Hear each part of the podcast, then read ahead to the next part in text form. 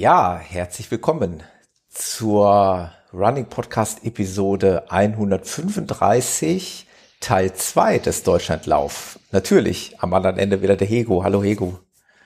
Hallo Thomas. Ah, spannend war es im ersten Teil schon. Viele Einspieler hatten wir, äh, viele O-Töne. Wir konnten schon ein bisschen was von deinen Eindrücken aufsaugen und mitnehmen. Äh, hat richtig Spaß gemacht, schon mal ein Teil mit auf der Reise gewesen sein. Wir sind noch nicht mal bei der Hälfte. Muss aber auch dazu sagen, dass gerade auch die Einspieler dann in der zweiten Hälfte des Deutschlandlauf weniger werden, weil wir da halt auch weniger Begleiter hatten, die Interviews führen konnten. Von daher werden wir dann da auch gut durch den zweiten Teil kommen und auch mal so ein bisschen natürlich äh, von deinen Erfahrungen abschöpfen.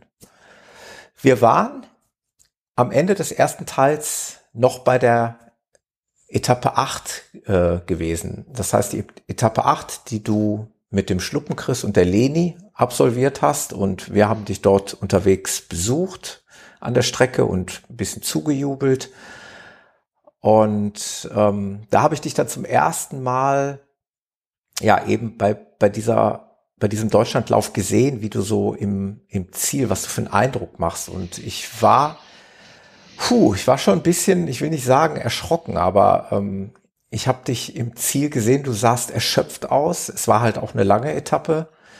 Ähm, der Bewegungsapparat war jetzt auch nicht mehr ganz so, so toll im Schuss. Wie um, wir gesagt haben, ja. Ja, genau. Und ähm, ja, ähm, ich habe trotzdem mal ins das Mikrofon ergriffen und habe mal, ja, habe einfach mal ein Interview geführt. Ähm, das hören wir uns vielleicht jetzt mal an. Hallo. Oliver. Oh, Thomas. Olli, dich frage genau, dich ja. frage ich gleich auch noch, wenn du bitte nicht abhaust. Aber jetzt mal rutschen wir nach vorne. Das war jetzt Etappe Nummer 8. Genau, von, weiß ich nicht, nach Lünen. Von? Kattenfenne. Von Kattenfennen, genau, habe ich heute Morgen nochmal nachgesehen, nach Lünen. Äh, das waren gut 70 Kilometer, sollten 73 sein. Ich habe gerade gehört, sind wohl 75 geworden. Ne? Kann passieren. Ja, offiziell, offiziell 76, weil gewisse Umleitungen von der Stadt nicht bekannt gegeben werden. Und das ist dann spontan vom Streckenmarkierer, dass er sich eine neue Route ausdenkt. Genau, also für die Zuhörer nochmal ganz kurz, das war der Oliver, der Veranstalter vom Deutschlandlauf, der sitzt neben dem Hegu, den kennen wir ja jetzt, glaube ich, mittlerweile alle. Ich muss mal einmal ganz kurz den Hegu fragen, wie war es heute? Wieder mal? Heute war es sehr gut, sind wir gut gelaufen, hatte super Unterstützung auf der Strecke, war super. Ja, ja siehst auch ganz gut aus, also dafür, dass du die Strapazen schon hinter dich gebracht hast, finde ich großer Respekt. Äh, Hegu hatte heute großartige Unterstützung äh, einmal, jetzt mach ich mal Ladies First. Ich habe dich gar nicht gefragt, ob ich dich interviewen darf, aber ich mache das einfach. Immer. Äh, sagst du mal kurz, wer du bist und wie du den Hego kennengelernt hast? Ähm, ich bin im Podcast schon mal vorgekommen als Leni. Ähm, ja, Leni, jetzt, jetzt, jetzt schließt sich der Kreis. Jetzt, ja, ja, ja. Genau. Ich habe Hegu 2019 beim Tag kennengelernt. Und da bin ich auch das letzte Mal lange gelaufen und habe heute festgestellt und seitdem halt wieder mal über vier Stunden mit Hegu zusammen wieder. Sehr gut, sehr gut. Ich glaube, das ist immer ganz, ganz wichtig, dass jemand äh, an seiner Seite ist. Ich weiß es nicht. Kann der Hego vielleicht selber beantworten. Hattest du jetzt auch schon mal eine Etappe komplett alleine, Hego? Ja, das hatte ich ja. Hm.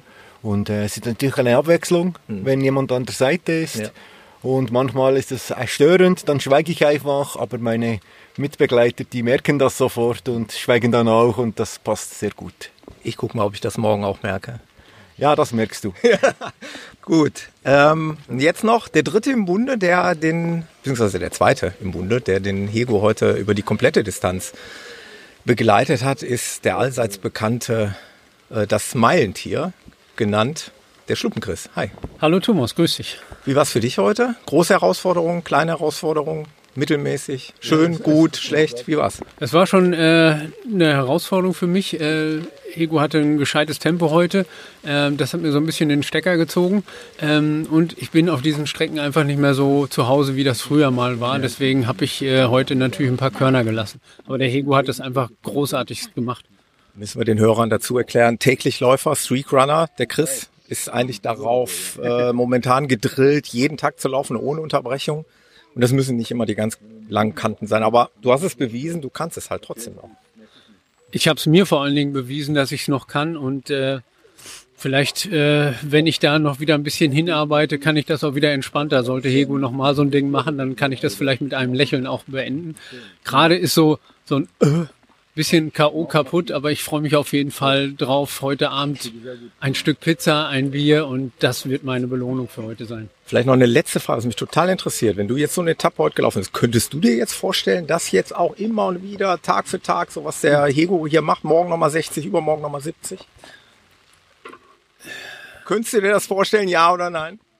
Ich, äh, gib mir Geld, dann mach, Für Geld machst du alles. Für, ich ich prostituiere, prostituiere mich. Ich bin ein ganz billiges Flittchen in dem Bereich, glaube ich. Nein, ich könnte es mir nicht vorstellen. Also was der Hego da abreißt, ist einfach unvorstellbar. Und was die anderen abreißen und der Hego ist schnell und es gibt noch schnellere, also aber auch wenn die, wenn die anderen viel, viel langsamer sind, die haben viel weniger Regenerationsphase. Also allen äh, hier mein größter Respekt, was die hier abreißen. Auch die Organisation, die VPs sind mega super. Die Strecke ist total gut markiert. Man braucht fast nicht so auf die Uhr gucken. Also richtig, richtig geil, das Ding. Cool. Wo ich jetzt gerade neben dem Olli stehe, frage ich nochmal den Olli. Zwischenfazit, so nach Etappe 8, kannst du schon irgendwie ein Fazit ziehen? Wie ist es gelaufen? Gab es noch welche Probleme oder ist alles super? Ja, Probleme gibt's jeden Tag aufs Neue. Das gehört dazu. Das ist ein Teil des Ganzen. Äh, heute zum Beispiel mit der Umleitung mal eben zwei Kilometer mehr. Ähm, meistens sagen die, einem, die Behörden einem das an, aber immer erfährt man es nicht. Ähm, letztens waren es gleich vier Kilometer auf einen Schlag mehr. Und äh, wenn man mental eh gerade nicht so gut dabei ist und sich einfach nur ganz schnell ins Ziel wünscht, dann ist das schon eine Riesenherausforderung auch für den Kopf ähm, ein paar Kilometer mehr laufen zu müssen. Äh, ansonsten, ich habe ein Top-Team, ich habe äh, ganz, ganz tolle Läuferinnen und Läufer, die verstehen sich untereinander alle sehr, sehr gut. Und das sind so verschiedene Menschen und das macht's so spannend eigentlich. Das ist ganz toll. Ähm, ja, insgesamt ein sehr positives Fazit. Auch wenn hier schon die ersten Leute raus sind, aber das gehört leider auch dazu. Wollte ich gerade sagen, das lässt sich bei der, bei dem Umfang wahrscheinlich nicht vermeiden. Ja, also ich sag einmal, einmal in die Runde, genießt euren Feierabend jetzt, erholt euch gut und ich freue mich morgen auf die Etappe mit dem Hego. Ich hoffe, der Hego ist morgen äh, wieder richtig, richtig frisch und dann freue ich mich auf die Etappe 9 Ja, auf jeden Fall. beim Deutschlandlauf, das Original. Genau, und vielen lieben Dank. Ja, ich danke auch. Ja, dann haben wir einen schönen Abend noch verbracht. Genau, zum Glück hat es am Abend nicht so geregnet wie bei dieser Aufnahme. Man hat das Prasseln auf dem äh, Pavillon gehört, genau, ja. Aber Spoiler-Alarm, äh, am nächsten Tag bei unserer Etappe hat es dann doch wieder, also ich würde mal sagen, 90 Prozent der Strecke Dauer geregnet. Ne? Also wir waren unter Dauerbeschuss bei der Etappe 9. Ähm, Das, äh, das konnte ich hier jetzt nicht mehr sagen. Ich habe mal gesagt, es hat nie den ganzen Tag durchgeregnet. Ja. Aber wie du siehst, das habe ich schon Ja. äh, die, einfach nicht mehr wahrgenommen. Genau. Also ich glaube, die Wahrheit ist, dass es die erste Stunde gefühlt noch nicht so geregnet hat oder die ersten zwei, aber dann, dann doch die restlichen, ich weiß nicht, wie lange wir da unterwegs waren, äh, sieben Stunden oder was, keine Ahnung, hat es dann doch äh, größtenteils geregnet. Also, wir hatten einen schönen Abend mit Leni, ihrem Mann, mit Doris und Hego und der äh, Schluppi war noch dabei und habe ich noch jemanden vergessen? Ja klar, Matthias Matthias, und Sandra waren Sandra. dabei. Genau. Die kamen etwas später dazu und dann haben wir zusammengesessen wie auf dem Campingplatz. Also es war richtig schön, ein schöner Abend und äh, dann haben wir gemeinsam gegessen und dann mussten wir auch zeitig ins Bett. Wobei zeitig, ähm, die Startzeiten haben wir variiert bei dem Lauf. Ne? Also je nach Streckenlänge hat der Veranstalter das am Abend vorher bekannt gegeben und wir hatten das große Glück, dass wir am nächsten Tag erst um 7 Uhr starten mussten. ja, wir hatten ja auch nur eine Sprintetappe zusammen. Eine Sprintetappe von gerade mal läppischen 58 Kilometern. Äh, ich hatte es dir im Vorfeld schon gesagt, für mich an sich schon eine große Herausforderung und ich war auch ein Stück weit aufgeregt, weil ich das schon auch als Herausforderung und vor allen Dingen als äh, Verantwortung gesehen habe, dich da gut durchzubringen, wobei wir ja auch den Matthias auf dem Fahrrad dabei hatten. Es wäre also immer eine Backup-Lösung gewesen, zu sagen, komm, lauft weiter, ich kann nicht mehr, ich äh, sieh zu, dass ich so irgendwie ins Ziel komme. Ähm, Gut, für mich, für mich war das nie eine Pflicht von euch. Und ich habe ja auch im Vorfeld gesagt, wenn jemand, äh, was jetzt nicht der Fall war, aber mein Tempo nicht laufen kann oder nicht so langsam laufen kann wie ich, ja. dann äh, trennen wir uns einfach. Also das war für mich immer klar und es war auch nicht äh, eine Pflicht. Also wenn jetzt du nach, ich sag mal, nach 30 Kilometern ausgestiegen wärst, aus irgendeinem Grund, ja. dann wäre das so gewesen. Das hätte mich nicht aus dem Nein. Tritt gebracht. Aber selbstverständlich ist es natürlich schön zu hören, wenn ihr nervös seid und ihr möchtet mich da begleiten und ihr euer, euer Bestes gibt. Das ehrt mich natürlich sehr. Mhm. Absolut. Also ähm, ich war auch am Ende, so viel kann ich ja schon vorwegnehmen, ich war super glücklich, es hat super geklappt, es war ein toller Lauf. Wie gesagt, leider viel Regen und auch ich habe mir auf dieser läppischen einen Etappe eine Blase gelaufen, eine sehr schmerzhafte Blase weil einfach das Wasser im, im, im Schuh stand. Äh, das sind aber im Prinzip kleine, kleine Sachen, die man dann auch relativ schnell wieder vergisst nach der Etappe. Ich wollte das einfach nur mal kurz erzählt haben. Also Start war um 7 Uhr morgens, das war eigentlich ganz spannend. Ähm, also punktgenau, sekundengenau. Der Olli, der Veranstalter, äh, erzählt noch kurz vorher ein bisschen was, was zu beachten ist. Er hatte an dem Tag erwähnt, dass es zwar nur eine kurze Etappe ist, aber mittlerweile ein paar Höhenmeter dazukommen und man bitte die Etappe mit den Höhenmetern nicht unterschätzen soll. Das war so sein O-Ton bei der Ansprache morgens kurz vorm Start. Ähm, ja, hat Spaß gemacht. Wir sind losgelaufen und das, äh, ich habe natürlich, es, es geht ja nicht anders. Ich musste natürlich auch was aufzeichnen. Naja, eine Aufnahme starten. Maschine läuft. Etappe 9, gerade mal läppische 5 Kilometer gelaufen. Ein Zehntel, äh, gut, ein knappes Zehntel haben wir schon geschafft. Also Maschine läuft hier, oder? Ja, ich bin jetzt reingekommen. Äh, hatte am Anfang ein bisschen Mühe, aber jetzt haben wir gut schönen Laufschritt gefunden und äh, so kann es weitergehen. Denke ich auch. Wir sind heute zu dritt unterwegs. Habe ich mir eine super Stelle ausgesucht, ne? Durch durch eine Unterführung unter einer Brücke entlang. Ist halt schön. Wir sind heute zu dritt unterwegs. Die komplette, nicht komplette, aber die dreifache Crew Power. Der Mattes ist auch dabei mit dem Fahrrad. Warum eigentlich nicht mit den Laufschuhen? Ja, aus Gründen. okay, wer den Mattes kennt, weiß, was das bedeutet. Der hat ja momentan die Vorliebe zum Fahrradfahren für sich entdeckt. Der schafft einfach die Strecke nicht. Ja, er könnte aber, wenn er wollte. Nee. Auf jeden Fall sind wir zu dritt unterwegs. Wie gesagt, knapp fünf Kilometer. Wir melden uns ja auf jeden Fall nachher nochmal. Das Witzige ist echt, ich meine, klar, das Feld ist schon ein bisschen äh, degradiert. Da sind schon ein paar Leute ausgestiegen. Wir sind jetzt schon bei Kilometer fünf in der Phase, wo wir weder vor uns noch hinter uns jemanden sehen. Aber wir ziehen das jetzt gnadenlos durch und dann melden wir uns später nochmal von der Strecke. Ja, ich muss sagen, Hegu, ähm, Schade war es, dass ich fand die Etappe zumindest in größten Teilen, also sprechen wir mal von den ersten vielleicht 40 Kilometern, 35 Kilometern, die war nicht sonderlich ansprechend. Wir sind viel Landstraße gelaufen im quasi Gegenverkehr, also mussten oft hintereinander laufen. Ähm, wir sind dann auch komplett durch Dortmund gelaufen, durch die City, also richtig durch die Fußgängerzone. Wir hatten aber einen, einen Sonntag, also die, zum Glück logischerweise waren die Geschäfte geschlossen. Die Doris hatte einen sehr, sehr unschönen äh, Platz für den VP1. Also das trug alles nicht dazu bei, dass mir diese Etappe in besonders schöner Erinnerung geblieben ist. Zumindest mal so bis Kilometer 35 hinten raus Richtung Remscheid finde ich, äh, wurde es dann nochmal richtig schön. Wuppertal, Remscheid, ähm, da war es nochmal wieder sehenswert. Wie hast du das empfunden? Kannst dich noch erinnern? Ah, ich kann mich noch sehr gut erinnern. Also wir sind äh, sicher viel an der Straße rangelaufen, aber das hat mich mittlerweile nicht mehr gestört, weil das hatte ich Tage zuvor äh, oftmals. Ja. Man, hat, man hat das immer wieder gehört, dieser Verkehr, der mir im, bei den Einspielungen, äh, der, der war immer da. Ja.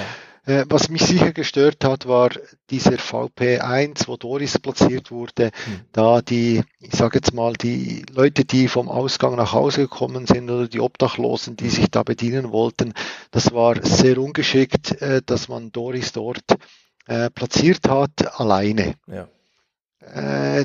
Weil anscheinend, das kann ich nicht beurteilen, ist es bewusst, wo, was für eine Gegend. Also dass diese Gegend ist bekannt für solche Leute. Es ist zum Glück nichts passiert. Doris hat dann, äh, nachdem äh, der letzte durch war, hat sie sofort zusammengeräumt, alles ins Auto geladen und ist weggefahren. Ja. Also ich habe es live mitbekommen, äh, wie Doris angesprochen wurde von von so einer zwielichtigen Person, ob er ich irgendwas haben könnte da von den Sachen. Irgendwie und dann hat Doris halt erklärt, das ist hier ein Lauf und äh, dann hat er noch so irgendwie rumgemoppert. Also es war nicht nicht schön, aber Genau. Es war, es war äh, genau, es war wirklich die einzige Ort, der ja. einzige Ort, der Doris so gehabt. Sonst hat sie wunderschöne Sachen ge gesehen. Äh, ich sag mal, vor dem Schloss Neuschwanstein ein VP aufzubauen, ist auch nicht schlecht. Ja. Äh, das sind dann die anderen Seiten. Das war der einzige Ort, wo so schlecht war. Und wie du richtig sagst, ja, wir sind viel an den Straßen lang gelaufen. Dass wir dann durch Dortmund gelaufen sind, habe ich wahrgenommen. Mhm und wir sind natürlich sonntags morgen um 8 Uhr, 9 Uhr durch, durch, durch, ja. durch, durch Dortmund gelaufen. Sprich, äh, da ist nichts los. Aber das war in den meisten Ortschaften und Städten, wo wir durchgelaufen sind, war nichts los. Ja. Also das, das, ist, das, ist, das ist mir geblieben. Ja. Äh, Deutschland schläft. also, das ist vielleicht bös gesagt, aber dort, wo wir durchgelaufen sind, gab es fast keine Leute. Ja. Das hat sich dann im Allgäu ein bisschen verbessert, wo die Touristen auf den Fahrrädern, auf den E-Bikes äh, dazugekommen sind. Ja. Aber sonst haben wir sehr, sehr wenig Leute gesehen in der ganzen Zeit. Ja, habe ich gar keine Erklärung jetzt für. Also wir haben auf jeden Fall Menschen in Deutschland. da gehe ich davon aus, ja. Und äh, die pandemische Lage ist jetzt aktuell auch nicht mehr so schlimm, dass es Ausgangsbeschränkungen gibt oder oder sowas. Vielleicht hast Nein, du, äh, sieh es als Glück an. Sieh es als Glück an. Ich glaube, du kannst es gar nicht gebrauchen, wenn du da langläufst. Also klar, äh, Dort, Richtig. Ne, Dortmund jetzt belebt, eine belebte Innenstadt in Dortmund, da hätten wir gar nicht durchlaufen können unter normalen Umständen. Richtig. Genau, also das, das wäre dann äh, verheerend gewesen, ja. äh, durch, durch Dortmund zu laufen, wenn überall Fußgänger rum wären. Äh, das hat sicherlich mit der Zeit zu hm. tun wo wir durch diese Städte gelaufen sind und die Wege, die wir gemacht haben. Wir sind nicht durch alle Städte durchgelaufen. Manche Städte haben wir einfach am Rande gestreift oder sind sie zum Beispiel Heidelberg haben wir umlaufen, ja. wenn man so will, am Fluss entlang. Wir sind gar nicht in die Innenstadt gekommen. Ja. Wo, wir, wo die schönen Häuser sind und die ganze Geschichte. Das haben wir nicht gesehen. Und dadurch haben die natürlich auch viel weniger Leute gesehen, da, das, also Personen auf der Straße gesehen. Mhm. Das hat sicher mit dem einen Zusammenhang. Mhm, okay. Wir springen nochmal in die Etappe 9. Etappe 9, oh windig, blöd. Etappe 9, Kilometer 40, fast, bisschen aufgerundet. Es läuft. Das Schweizer Uhrwerk läuft weiter. Danke. Und ja, ich denke mal, die Podcast-Hörer, die wollen einfach mal wissen, wie fühlt sich das an auf der neunten Etappe nach 40 Kilometern. Es war immer wieder die gleiche Frage, aber es interessiert uns ja trotzdem. Higo, wie sieht's aus? Es sieht eigentlich alles gut aus. Es fühlt sich, ich sag mal an, wie auf der dritten Etappe. Der Körper ist müde, aber er ist gewillt, da mich ins Ziel zu bringen. Und das ist schön. Ich genieße ein bisschen die Umgebung, bin manchmal ein bisschen abgetaucht für mich alleine und so ist es alles gut. Jetzt ist es hier auf der Etappe tatsächlich erstmalig etwas hügeliger, oder? Hast du das jetzt beim Deutschlandlauf so schon mal gehabt wie heute? Also ich hab, empfinde das schon als etwas wellig. Nein, das sind die ersten Hügel. Also ge gestern hatten wir zwei Wellen und heute sind es die ersten Hügel, die uns erreichen. Ja. Sehe ich auch so. Und dazu noch geschmeidiger Dauerregen. Äh, wie der Hego so schön sagen würde, das, da entfällt schon fast die Wäsche. Wir schätzen, dass unser Schweizer Freund sich vorher schon einschamponiert hat und somit die Wäsche danach schon gemacht ist. Und der dritte im Bunde, der arme Kerl, der hier auf dem Fahrrad friert. Wie geht's dem denn eigentlich so? Kalt, aber sonst geht's. Kalt geht. Wie sieht das denn von außen aus? So, wie, wie sehen wir denn so noch aus? Einigermaßen fit? Hauptsächlich nass, aber ich glaube, ihr schwitzt gar nicht. Ihr könntet eigentlich ein bisschen mehr Leistung noch bringen, aber ansonsten seht ihr ganz gut aus. Ja. Ich muss sagen, der Matthias hat einen vorzüglichen Job gemacht. Äh, ich sag mal, die ersten 40 Kilometer waren so semi-schön. Viel an Hauptstraßen vorbei. Wir mussten viele Ampeln passieren. Und äh, der Matthias hat sich zur Aufgabe gemacht, weil es gibt ja tatsächlich, wo vom Veranstalter klare Ansage nicht über rote Ampeln laufen. Und dann hat der Matthias uns die Ampeln auf grün gedrückt, versucht rechtzeitig zumindest, dass wir da nicht so lange warten müssen. Also auch eine verantwortungsvolle Aufgabe unserer Fahrradbegleitung. So, genug gequasselt. Ich lasse euch noch ein paar Schritte zuhören und dann melden wir uns später nochmal. Ja, da sind wir so dahin gelaufen.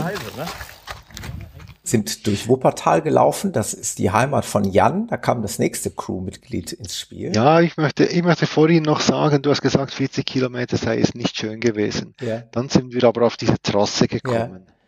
Und mit dem Tunnel und dieser Trasse, die, die durch die grüne Landschaft, die eben ein bisschen hügeliger ist, Ja. äh, das war für mich ein Highlight auf dieser Etappe. Ja, absolut. Weil, weil, weil, wie Schluppi vorhin schon gesagt hat, zum Glück nicht mehr nur Kornfelder und Maisfelder und eine gerade Straße, sondern wirklich diese alte Bahntrasse, das, das war wunderbar da zu laufen. Das habe ich extrem genossen. Ja, absolut. Das war also wirklich auf dem Weg nach Wuppertal. Die alten Bahntrassen, die äh, ich auch schon gelaufen bin bei Laufveranstaltungen beim WHEW und äh, ja, die kann man wirklich gut laufen ähm, und da kriegt man noch ein bisschen was geboten. Äh, ja, das war auf jeden Fall schön. Wie gesagt, der Jan ist zu uns gestoßen. Ähm, das ist seine Heimat. Wir haben quasi ja schon wieder die Übergabe vorbereitet, sozusagen. Äh, der Jan, der hat auch noch mal zum Mikrofon gegriffen. So, Verpflegungspunkt kurz vorm Ende. Acht Kilometer haben wir noch. Äh, Thomas läuft mit Hego, die sind gerade sehr stark. Äh, und Ti- Timo, Tim, Timo, wer war dabei? Timo war dabei, genau. Also eine Dreiergruppe, die wir gerade begleitet haben. Äh, sau cool den Berg hoch. Thomas, wie geht's dir? Danke, mir geht's gut. Thomas hat den Mund voll. Das war eine, als Journalist die richtige Zeitpunkt zu fragen. Wir lassen ihn erstmal aufessen. Mir geht's gut, ist ja auch nur, wie gesagt, diese eine Etappe ist für mich halt auch eine Herausforderung, wie ich es gesagt habe, klar. Aber jetzt haben wir noch äh, acht, acht Kilometer, also das, äh, bei mir ist alles gut. Danke. Super. Hego, alles klar bei dir? Alles gut, danke, ja.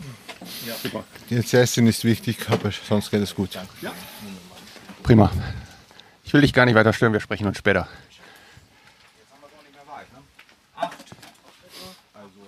So, noch dabei ist der Matthias, der nämlich die Radbegleitung macht. Bei dir auch noch alles in Ordnung. Bei mir ist auch noch alles in Ordnung, ja.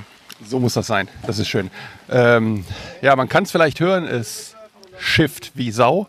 Wir sind im Bergischen Land, was nichts damit zu tun hat, dass es schifft, aber es kommen Berge und es kommt Regen. Und es ist einfach vom Wetter her schön. Genau. Ja, so haben wir uns an das Ziel gekämpft. Ähm, ja, war wirklich beeindruckend mit dir durch den Zielbogen zu laufen. Beziehungsweise, äh, ja, eigentlich ist es ja ein Zielbogen. Eine Zielfahne, ein roter Teppich wird, wurde bei jeder Etappe ausgerollt. Genau, ja. Und dann waren wir in der Turnhalle im Ziel. Und ja, da merkt man dann schon immer die Erleichterung aller Beteiligten, wenn man wieder eine Etappe geschafft hat. Ne? Ich denke, bei dir ist es auch so. Und äh, ja, mir hat das totalen Spaß gemacht. Also ich hatte wirklich, wirklich einen, einen richtig tollen Tag mit dir. Ähm, ich habe mich läuferisch sehr gut gefühlt. Ich war froh, dass es dir gut ging. Und ja, wie gesagt, wettertechnisch hätte es etwas besser sein können, aber ähm, ja, da kann man halt, kann man nichts dran ändern. Das ist halt sowas, muss man so nehmen, wie es kommt. Also, also wir hatten, wenn man denkt, äh, zwei Tage auf 20 war das Wetter nicht perfekt, ja. äh, dann kann man, oder also zweieinhalb Tage, dann kann man sagen, haben wir es wirklich gut getroffen, oder? Ich denke, ein bisschen Regen das sind wir uns gewohnt. Es wäre viel schlimmer gewesen, wenn es 20 Tage lang 30 Grad gewesen wäre. Absolut. Weißt du, als, als äh, Gegner. Also das hat mich, also sicher für dich als Einzeletappenläufer muss es ja nicht gerade an deiner Etappe regnen. Das verstehe ich und äh, das würde mir auch so gehen. Aber für mich selber hat das eigentlich keine Rolle gespielt. Ja. Es war, es war sicher nicht optimal, aber äh, ich habe es einfach hingenommen bei so einem Lauf muss man äh, den, also den Kopf so frei halten, nur das, was ich beeinflussen kann, mache ich mir Gedanken. Ja. Oder das, die, die, die Aussage vorhin, ja, drei Kilometer, vier Kilometer mehr wegen einer Umleitung, wegen einer Baustelle. Mhm. Ja, ich kann mir da den Kopf zerbrechen, ich kann mich ärgern, aber es bringt alles nichts. Ändern kannst du es nicht mehr. Eben. Nein, ich muss einfach die vier Kilometer mehr laufen. Hm. Oder ich muss im Regen laufen. Und sonst bin ich draußen. Also es gibt einfach nur die Wahl. Und da, da, da, da habe ich, äh, das habe ich einfach hingenommen. Das ist einfach, ja, es ist so. Fertig. Ja. Und weiter geht's. Genau. Also das, das, das habe ich sehr gut äh, für mich mental verarbeiten können. Wir bleiben noch einen Moment bei der Etappe 9. Ihr äh, Zuhörer werdet uns nachsehen, aber das war halt auch aus Crew-Sicht natürlich auch ein, ein, Highlight, weil wir ja in, in geballter Stärke eigentlich gerade bei der Etappe 9 vertreten waren. Ähm, der Jan, der ist ja Mitmoderator eines anderen Podcasts, eines Reisepodcasts mit mir zusammen. Wir machen den ja zu dritt und der Jan ist einer dieser drei Moderatoren und deswegen hat der Jan halt auch ein Fable dafür, Interviews zu führen und der hat das nach dem Zieleinlauf wieder mal blendend gemacht. So, Hego, Etappe 9 ist geschafft. Ich sehe dich hier, mal einfach für die Podcast-Hörer im Auto sitzen, auf dem Drehsitz, vorne, Fuß hoch, eingeschlagen. Wie geht's dir nach der Etappe? Ja, mir geht es gut. Aktuell ist Erholung angesagt und ich bin froh, habe ich jetzt diese Schlechtwetter-Etappe hinter mir gebracht. Somit haben wir das erledigt. Jetzt brauchen wir kein Schlechtwetter mehr für den restlichen elf Etappen. Ja, super. Und das war jetzt äh, von Ton her, muss ich daran arbeiten. Also machen wir gleich einen Schnitt rein. Okay, das war nämlich doof. Ähm, ja, schlecht Wetter. Wir sind im Bergischen Land, ähm, in dem Regenloch. Hier Wuppertal ist mit Remscheid zusammen eins der regenreichsten Städte Deutschlands und das haben wir heute mal exklusiv unter Beweis gestellt. Ihr seid ganz schön nass geworden. Ähm, wie sieht's denn morgen aus? Wie, wie geht's weiter? Ja, ich weiß gar noch nicht. Ich habe mich noch nicht vorbereitet es geht einfach mal weiter. Es gibt einen Track, die 10, dann laufe ich einfach die 10 und ich habe gehört, Roland darf mich, will mich begleiten vom Podcast-Team und da, da freue ich mich riesig drauf. Habe ich wieder eine Begleitung und dann laufen wir morgen. Ich weiß nicht einmal, wie weit es ist. Werden wir sehen. Ja, dann werden wir, werden wir das morgen im Ziel mal sehen. Ich freue mich schon drauf. Ja, äh, erhol dich weiter gut. Ich gehe jetzt mal zum Thomas, der ist nämlich heute mitgelaufen. War das für dich eine ähm, willkommene Abwechslung oder, oder was habt ihr sonst so gemacht auf der Strecke? Ja, also wir sind einfach zusammen gelaufen. Das war sehr schön, wieder einmal zusammen zu laufen. Wir sind sehr lange zusammen gelaufen. Es war ja nicht nur Thomas dabei, es war ja auch noch äh, Matthias dabei, äh, wo, wo vor allem das Ampelmännchen gemacht hat. Also das heißt, er hat äh, immer vorgefahren, um die Ampeln auf grün zu stellen, damit wir wirklich äh, nicht bei Rot über die Ampel gehen. Und das hat riesen Spaß gemacht. Wir haben manchmal miteinander diskutiert. Manchmal sind wir nur nebeneinander hergetrottet. Wie das so ist, Hammertag. Trotz des schlechten Wetters. Das klingt gut. Ja, erstmal danke und ich gebe zurück ins Studio. Und es kommt noch ein Einspieler direkt hinterher. Was machen Sie? Ja, im Fahrzeug nebenan ist Regeneration angesagt. Hier sitzt auch einer, jetzt bin ich ins andere Fahrzeug gegangen und ähm, hier sitzt auch einer auf dem Beifahrersitz in dem Fall, der ist aber äh, völlig entspannt. Ähm, Thomas, wie war es für dich heute? Ja, also erstmal hat es riesen Spaß gemacht. Ich habe es dem Hegu eben schon gesagt. Es ist für mich eine große Ehre und eine große Freude, Teil dieses Deutschlandlauf, äh, Deutschlandlaufs gewesen zu sein, ihn dann ein Stück weit begleiten zu dürfen.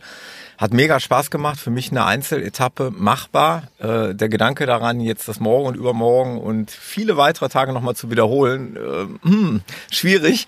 Aber hat wirklich Spaß gemacht. Ähm, abgesehen vom Wetter, das war jetzt nie so doll und ähm, Etappe 9, das erste Drittel war auch nicht so richtig schön. Also erst, wo wir in deine Hut gekommen sind, Jan, da wurde es dann wieder schön.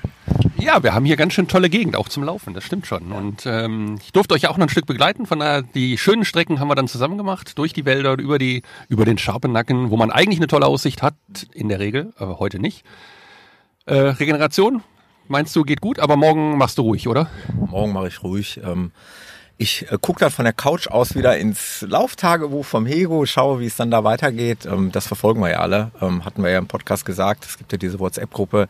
Mega spannend, ähm, das mitzuerleben und ein Stück weit noch dabei zu sein. Du, deine Etappe kommt ja noch, ne? übermorgen, glaube ich. Also ein paar Mal wird Hego jetzt noch aus der Podcast-Crew begleitet und dann geht's ja weiter Richtung Süden. Da gibt's dann auch noch mal jemanden, der den Hego begleitet. Aber so allmählich gehen die, gehen die Begleitungen aus. Dann auf der anderen Seite haben wir ja heute auch gesehen, auf der Strecke sind halt die anderen Läufer. Das sind mittlerweile ja auch, die werden ja auch zu Freunden. Man kennt sich und man hat immer mal lockeren Spruch auf den Lippen und man trifft auch immer wieder mal jemanden. Auch wenn es bei 60 Kilometern sich das Feld irgendwie auseinanderzieht, aber ähm, irgendeiner ist dann plötzlich doch wieder hinter dir oder vor dir und von daher ist er ja nie ganz alleine. Das stimmt, obwohl das mit dem Auseinanderziehen äh, kann ich heute aus erster Hand berichten. Ich war äh, zum Ziel gefahren, bin dann mit dem Fahrrad ja die Originalstrecke entgegengefahren. Und der Sprühläufer, also der, der die Strecken markiert, der war relativ früh, den habe ich schon getroffen. Der war mit einem irren Tempo unterwegs. Ich bin mal noch kurz mit ihm gequatscht und bin neben ihm hergefahren, habe mich gewundert über meinen Fahrradtacho und habe gedacht, wie schnell läufst du denn? Und der läuft, also hat er seine Worte, einen 440er bis 6er Schnitt auf diesen langen Strecken. Also unglaublich. Ja, und dann kamen so die ein oder anderen entgegen und ich habe mir die alle mal geschnappt und mal ein paar Meter mit denen gefahren und ähm, die sahen alle gut aus und äh, unglaublich, was hier geleistet wird. Also ich bin, ich ziehe meinen Hut, den ich jetzt gerade nicht aufhab, äh, obwohl ich einen Regenhut aufziehen müsste. Wir sind halt im Bergischen und ja, aber freut mich, dass es dir bei uns gefallen hat. Gut, ich kenne ja viele Streckenabschnitte, ne? also den, den Tunnel sind wir ja auch schon mehrfach, ähm, oder ich, ich, ich auch schon mehrfach beim WAEW e und bei äh, Freundschaftsläufen etc. gelaufen. Tunnel, heißt der Tunnel Schee? Tunnel, Tunnel Schee, genau. Der ist äh, 800 Meter lang. Und eigentlich, äh, da gibt's einen Paralleltunnel, der ist eigentlich viel spannender, da sind nämlich die Fledermäuse drin. Ah, cool, ja, ja. ja. Nee, von daher, ich kannte hier einige Streckenabschnitte und ähm, ja, also super schön, aber ich denke mal, es wird für den Hego jetzt zunehmend auch noch schöner, wenn es dann Richtung Süden geht. Da kommen sicherlich auch noch ganz tolle, tolle Strecken auf ihn zu. Ja. Dann hoffen wir, dass das Wetter jetzt noch besser werden. Ich wünsche auch dir gute Regeneration und auch an der Stelle gebe ich zurück ins Studio. Und Thomas, bitte übernehmen Sie. Danke. Ja, vielen lieben Dank, Jan, für deinen Einsatz, für die wunderbaren Interviews und Aufnahmen. Das war unsere Etappe 9. Gibt es da noch was hinzuzufügen? Eigentlich ist alles gesagt. ne? Ich denke, ich denke nicht. Haben wir alles gesagt dazu, ja? Genau. Also, wir springen einfach mal wacker, damit wir vorankommen in die Etappe 10. Und äh, Etappe 10, tja, was soll man sagen? Du bist wieder begleitet worden. Wieder ein Crewmitglied aus der Podcast-Crew. Die, die scheint ja riesengroß zu sein. Werden die Hörer jetzt denken. Der Roland äh, ist ja ursprünglich und in, im eigentlichen Sinne auch ein Läufer. Der hat aber eine ziemliche Krankengeschichte hinter sich gebracht und war deswegen auch nicht in der Lage, dich laufen zu begleiten, aber der hat dich mit dem Fahrrad begleitet. Ja, richtig. Er hat sich angekündigt und äh, stand pünktlich äh, vor meinem äh, Camper am, am, am, äh, an diesem Morgen mit dem Fahrrad ausgerüstet, mit Satteltaschen, wie man sich das wünscht. Also tipptopp, ja. 68 Kilometer von Remscheid nach Bornheim waren das. Und auch der Roland hat was mitgebracht. So, es ist Montag und heute die zehnte Etappe vom Deutschlandlauf von Remscheid nach Bornheim. Strecke geht heute von Remscheid über Wermelskirchen, Odenthal Richtung Köln und dann überqueren wir die, den Rhein und kommen auf der anderen Rheinseite dann bis fast nach Bonn runter. Ja, heute darf ich Hego begleiten. Wir haben vorhin die 10 Kilometer Marke passiert und ähm, ja, Hego, wie geht's? Ja, es läuft wie jeden Tag. Ein bisschen müde, aber es läuft. Ja, wir steuern jetzt mal den ersten VP an und ähm, ja, weitere Infos folgen. Das war doch mit Sicherheit ähm, Sightseeing-mäßig ein, ein abwechslungsreicher Lauf. Ne? Ihr habt den Dom gesehen. Ja, das Rhein. war äh, ja genau. Es war wirklich schön. Wir sind auf der ähm, rechtsrheinischen Seite an den Rhein gekommen und dann äh, durften wir über diese, äh, diese Eisenbrücke da in Köln, die Eisenbahnbrücke. Ja. Und ähm, war wunderbar. Normalerweise ist die auch sehr stark äh, frequentiert von, von Personen, von Touristen. Und das ging auch noch. Ich konnte da sehr gut durchlaufen, hatte, musste nicht den Leuten ausweichen. Das war äh, sehr schön. Und dann alles äh, linksrheinisch, äh, den Rhein hoch, da bis fast Bonn. Das war äh, sehr schön. Ja. Viele schöne Häuser haben wir gesehen am, am, äh, am Ufer. Äh, ich sage jetzt mal Häuser, es sind sehr wahrscheinlich Villen und noch mehr gewesen. Ja. Also es war, es war ganz, also wirklich fürs Auge eine ganz schöne Etappe. Und bevor wir zum Rhein kamen, da von Remscheid runter bis, bis nach Köln, war auch ganz schön. Das war dann so, ich sag mal, äh, fast, fast ein wenig wie bei uns, ein bisschen hügelig, äh, verschiedene Felder, ähm, auch kleine Ortschaften mit schönen Riegelbauten. Das war, das war wirklich ein Highlight, diese Etappe. Ja. Und auch dazu noch, ähm, ja, eine sehr wichtige Etappe. Ihr habt nämlich das Bergfest äh, absolviert, also sprich die Hälfte der Kilometerdistanz erreicht. Genau, da haben wir beim äh, Verpflegungsposten 4 haben wir die 673 Kilometer äh, erreicht und haben dort Bergfest gefeiert. Ähm, es gab Champagner und Weißwein. Ach, sehr schön. Und äh, mir wurde die Deutschlandfahne in die Hand gedrückt. Ich müsse jetzt mit der Deutschlandfahne. Auch ein Foto hat es geheißen. Habe ich natürlich sehr gerne gemacht. Das ist ja der Deutschlandlauf. Also von dem her ist es nicht ein Problem für mich, eine Deutschlandfahne in die Finger zu nehmen. Äh, ich habe mich aber äh, beim Champagner und beim Weißwein trinken nicht erwischt. Ein bisschen zurückgehalten, ja. Genau, ich habe mich nicht erwischt. Besser ist das, glaube ich. Wir hören noch mal rein. Etappe Nummer 10. Wir haben jetzt den vierten Verpflegungspunkt erreicht. Wir sind bei, heute gerade bei Kilometer 40 und das bedeutet Bergfest.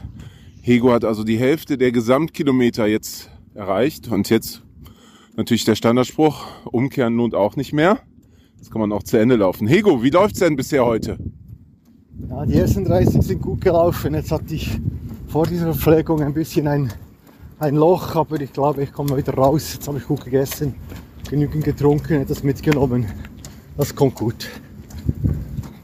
Wir sehen schon den Kölner Dom, die beiden Spitzen haben wir schon gesehen. Sind jetzt noch auf der Schelsig.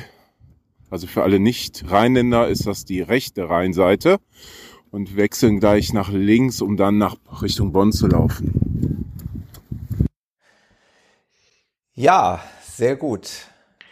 Also da hat man den Verpflegungsposten ganz bewusst hinausgezögert, damit der beim Bergfest steht. Ja, okay. Und das habe ich dann gemerkt eben mit der Energie. Ah, Wahnsinn, ja. Ich, oder ja. Wenn, wenn du gewohnt bist, alle 10 bis 13 Kilometer einen Verpflegungsposten zu haben und dann läufst du plötzlich für 15 oder 16 Kilometer, das ist äh, ein riesen Unterschied. Ja. Also eigentlich nichts, mhm. aber, aber weil ich immer so viel Energie gebraucht habe, ist es eigentlich schon fast zu weit gewesen dann. Ja, das, ich darum, glaub, das darum war ich da auch in ein Loch gefallen, oder? Ja, ja. Ich habe es ja so gesagt. Ja. ja.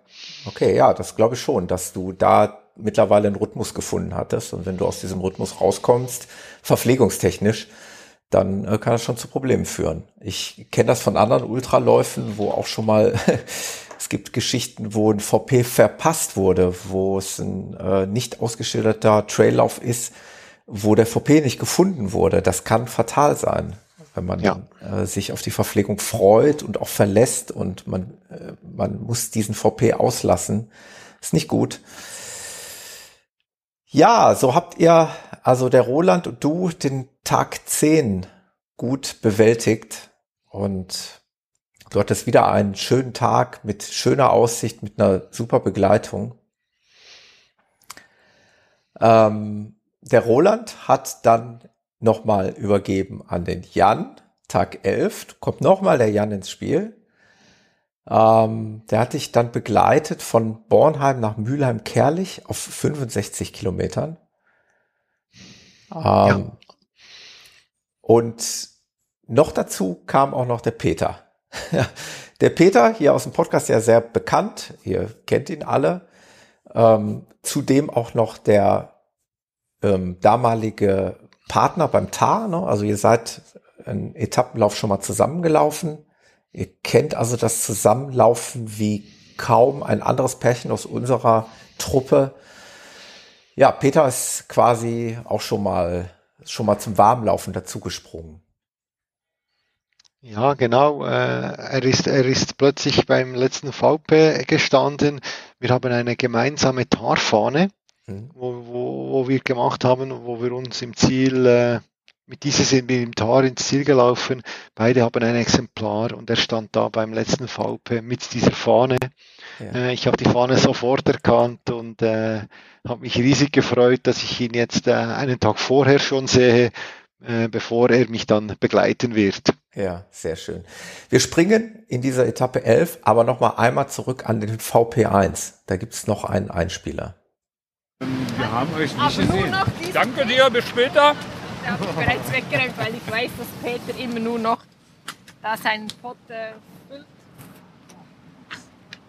Aber ihr seid nicht so, wir sind hier am ersten Verpflegungspunkt äh, und der Running Podcast unterwegs ist wieder dabei. Von daher die Läufer verpflegen sich. Doris, wie geht's dir denn so früh am Morgen? Ja, wunderbar. Ich habe wunderbare Sicht auf den Rhein mit einem wunderschönen Sonnenaufgang. So muss das sein. Also heute ist schön. Heute ist schön, ja. ja das Wetter spielt auch mit. Wir haben tolles Wetter. Wir haben äh, knapp 20 Grad, schätze ich im Moment um 8 Uhr. Und die Sonne geht über dem Rhein auf. Also es gibt schlechtere Plätze, um zu stehen. Wie geht's euch? Mir geht's gut. Ich habe den Mund voll, aber ich freue mich, ich freue mich drüber.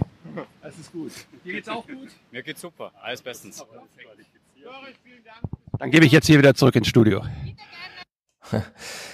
Vielen Dank, Jan, nochmal für, für, die, für die Aufnahme am VP1. Bei ja, dieser, man muss vielleicht sagen, wo, wo der VP war. Ja. Der war am deutschen Eck in ja. Koblenz. Ah ja, sehr schön. Jeder, der das kennt, ich kannte es vorher nicht ihr das kennt, muss sagen, hey, wunderschön. Ja. Das ist wunderschön dort. Es war ziemlich direkt am deutschen Eck. Das war die Entschädigung für den VP1 äh, auf der Etappe 9. In Dortmund. ja. Genau, genau. Ja, nein, das war, das war äh, wunderschön, äh, was wir dort äh, äh, sehen durften. Ja. Und ich möchte gerne zu dieser Etappe noch sagen, wir sind da aber auch von der Realität eingeholt worden, ja. weil wir durften dort äh, die A überqueren. Ja. Die A, der Fluss, der da so viele Menschenleben gefordert hat. Mhm. Und äh, wir mussten, weil die unterste Brücke weggerissen ist, mussten wir auf die zweitunterste Brücke um, ausweichen, was ungefähr fünf Kilometer, ja, vielleicht sind es vier, drei, vier Kilometer in der A entlang hochzulaufen und auf der anderen Seite wieder runter. Und wir haben da äh, Sachen gesehen, also das, das äh, ist nicht in Worte zu fassen und das ist jetzt auch schon wieder ein, zwei Monate her, dieses Hochwasser. Und äh, wir wurden da sehr nachdenklich, alle Läufer, was wir da gesehen haben. Äh, ich möchte das einfach auch hier erwähnen. Äh, es gibt auch andere, die haben es nicht so schön wie wir, wo wir einfach durch Deutschland laufen können. Und ich war froh, dass da äh, die, die Arbeiten weitergehen, mhm. am Machen sind und das technische Hilfswerk war vor Ort und hat geholfen. Aber das war schon ähm, ein einschneidendes Erlebnis für mich. Das glaube ich.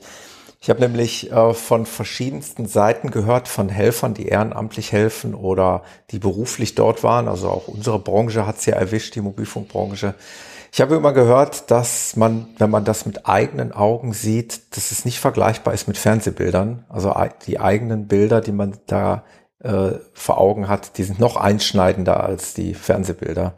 Von daher kann ich mir schon sehr gut vorstellen, was ihr da, was ihr da erlebt habt.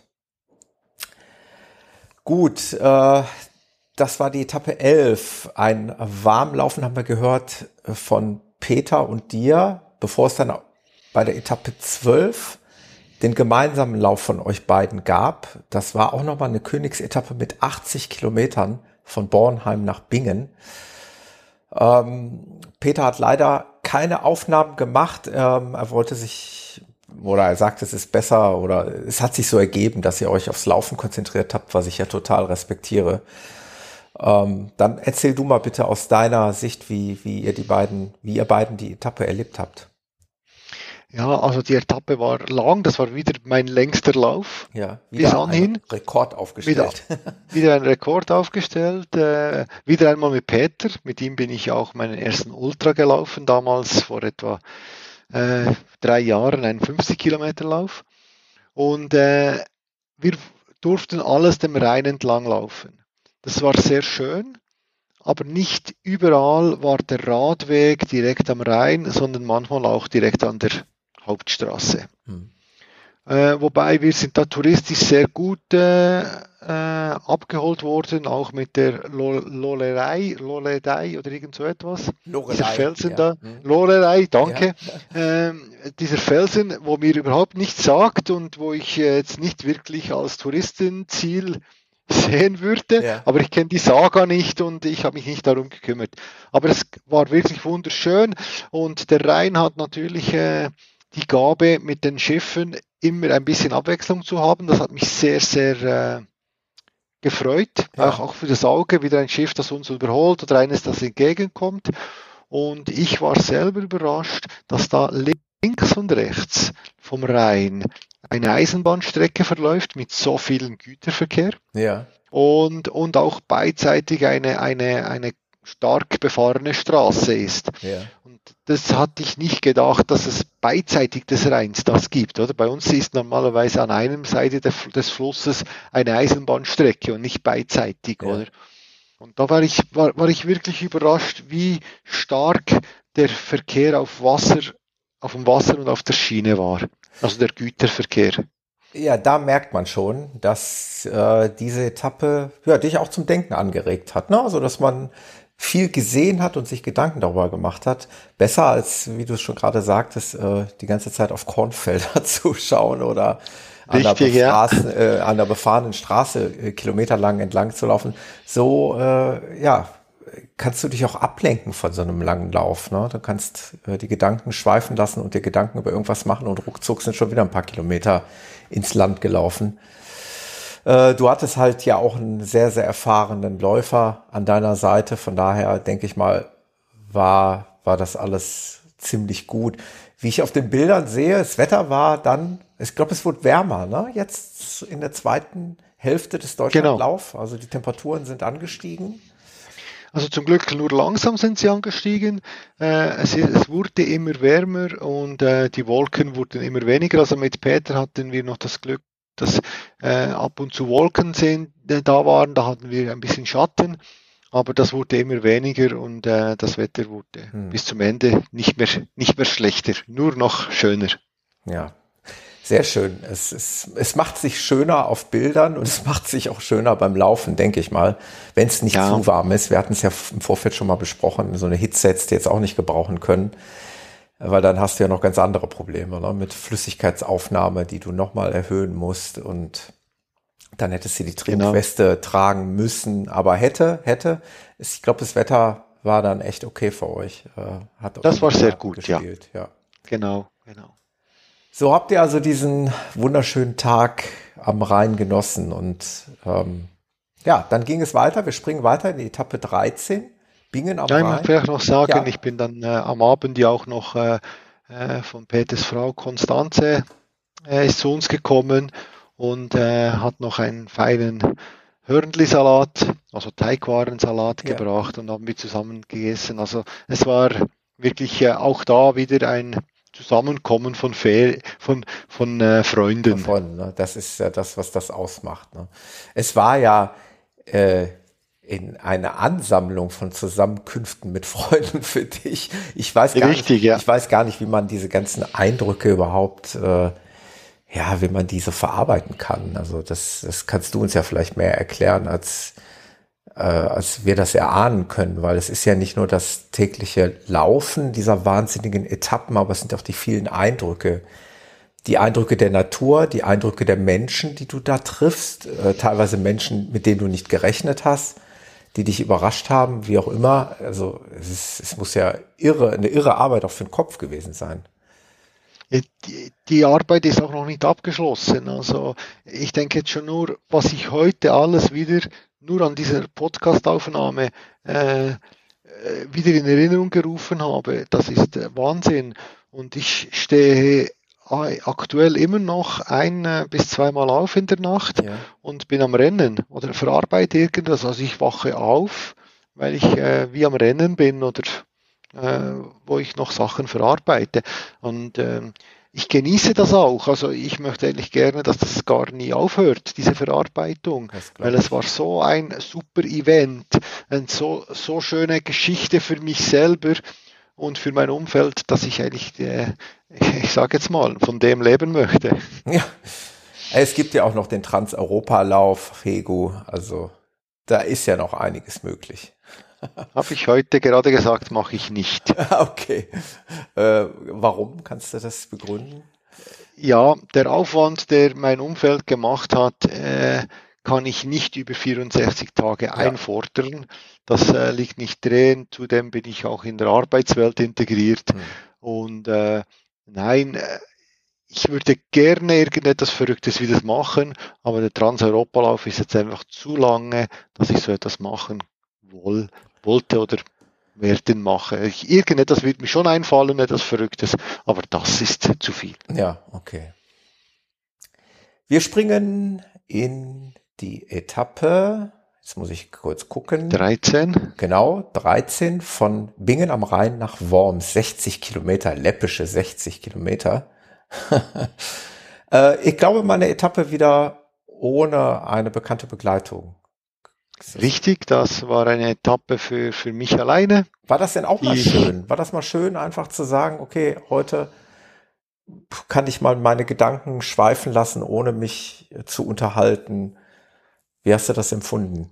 Es ist, es ist, äh, es ist beides schön. Also das ist richtig, was ich gesagt habe. Ich schaue nur auf mich, wenn ich begleitet werde. Mhm. Dennoch habe ich auf die anderen auch geschaut. Ja. Weißt du, bist ja nicht so ein Egoist. Also, also es ist beides, hat seine Vorteile. Ich sage ja auch, ich habe ja nicht alles gemacht, was ich machen wollte bei der Regeneration, weil Doris da war. Ja. Sicher habe ich nicht mit ihr noch einen Spaziergang gemacht, aber ich habe auf gewisse Sachen musste ich oder habe ich auch Rücksicht genommen. Es ist, es ist immer beidseitig. Es braucht immer beide Seiten. Und ich habe diese Etappe auch genossen. Äh, wir sind, äh, ich bin da sehr, sehr äh, für mich gelaufen, konnte gut ganz normal das laufen und war kein Problem. Ich habe einfach, wenn ich keine Begleitung hatte, hatte ich immer meine Kopfhörer dabei. Ich habe sie nicht so oft benutzt zu Musik oder ja. Podcast hören. Am Anfang eher, am Schluss weniger oder gar nicht mehr. Aber ich hatte sie dabei. Im Falle eines Falles, wenn ich in ein Tief komme, kann ich mit diesen mich wieder rausholen. Aber äh, ich habe das äh, recht gut genossen, diese Etappe. Das war sehr schön. Ja. Äh, ich war einfach überrascht, dass wir den Rhein nicht überquert haben bei dieser Etappe. Ja bis ich festgestellt habe, bei der nächsten Etappe gehen wir dann wieder rechtsrheinisch ah, und, okay. und weg. Ich dachte, als wir den Rhein verlassen, ich habe nicht da, ich kenne die, die, den Weg des Rheines nicht genau, aber wir ja. haben ja eigentlich äh, den Rhein abgekürzt. Ja. Wenn man so will, mit dieser Etappe. Oder? Weg vom Rhein heißt nicht weg vom Rhein Richtung äh, München oder äh, Richtung Osten, sondern äh, eine Schlaufe des Rheins haben wir nicht mitgemacht. Ja, okay. Und dafür seid ihr ein bisschen in die Weinberge gelaufen. Genau, ja. Sehr schön.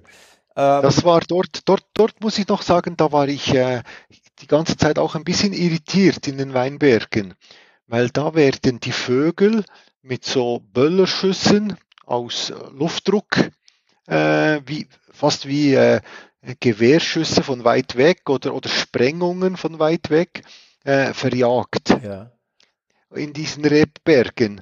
Und das habe ich noch nie gehört. Ja. Und die ganze Zeit waren diese dumpfen Knalle zu hören, bis ich geschnallt habe, um was es hier geht. Ja. Das war also eindrücklich. Sehr interessant. Ja, ja, guck mal, was du da alles äh, für Eindrücke aufnimmst und äh, für Dinge erfährst, die, die wahrscheinlich manche einer von uns noch nicht mal weiß.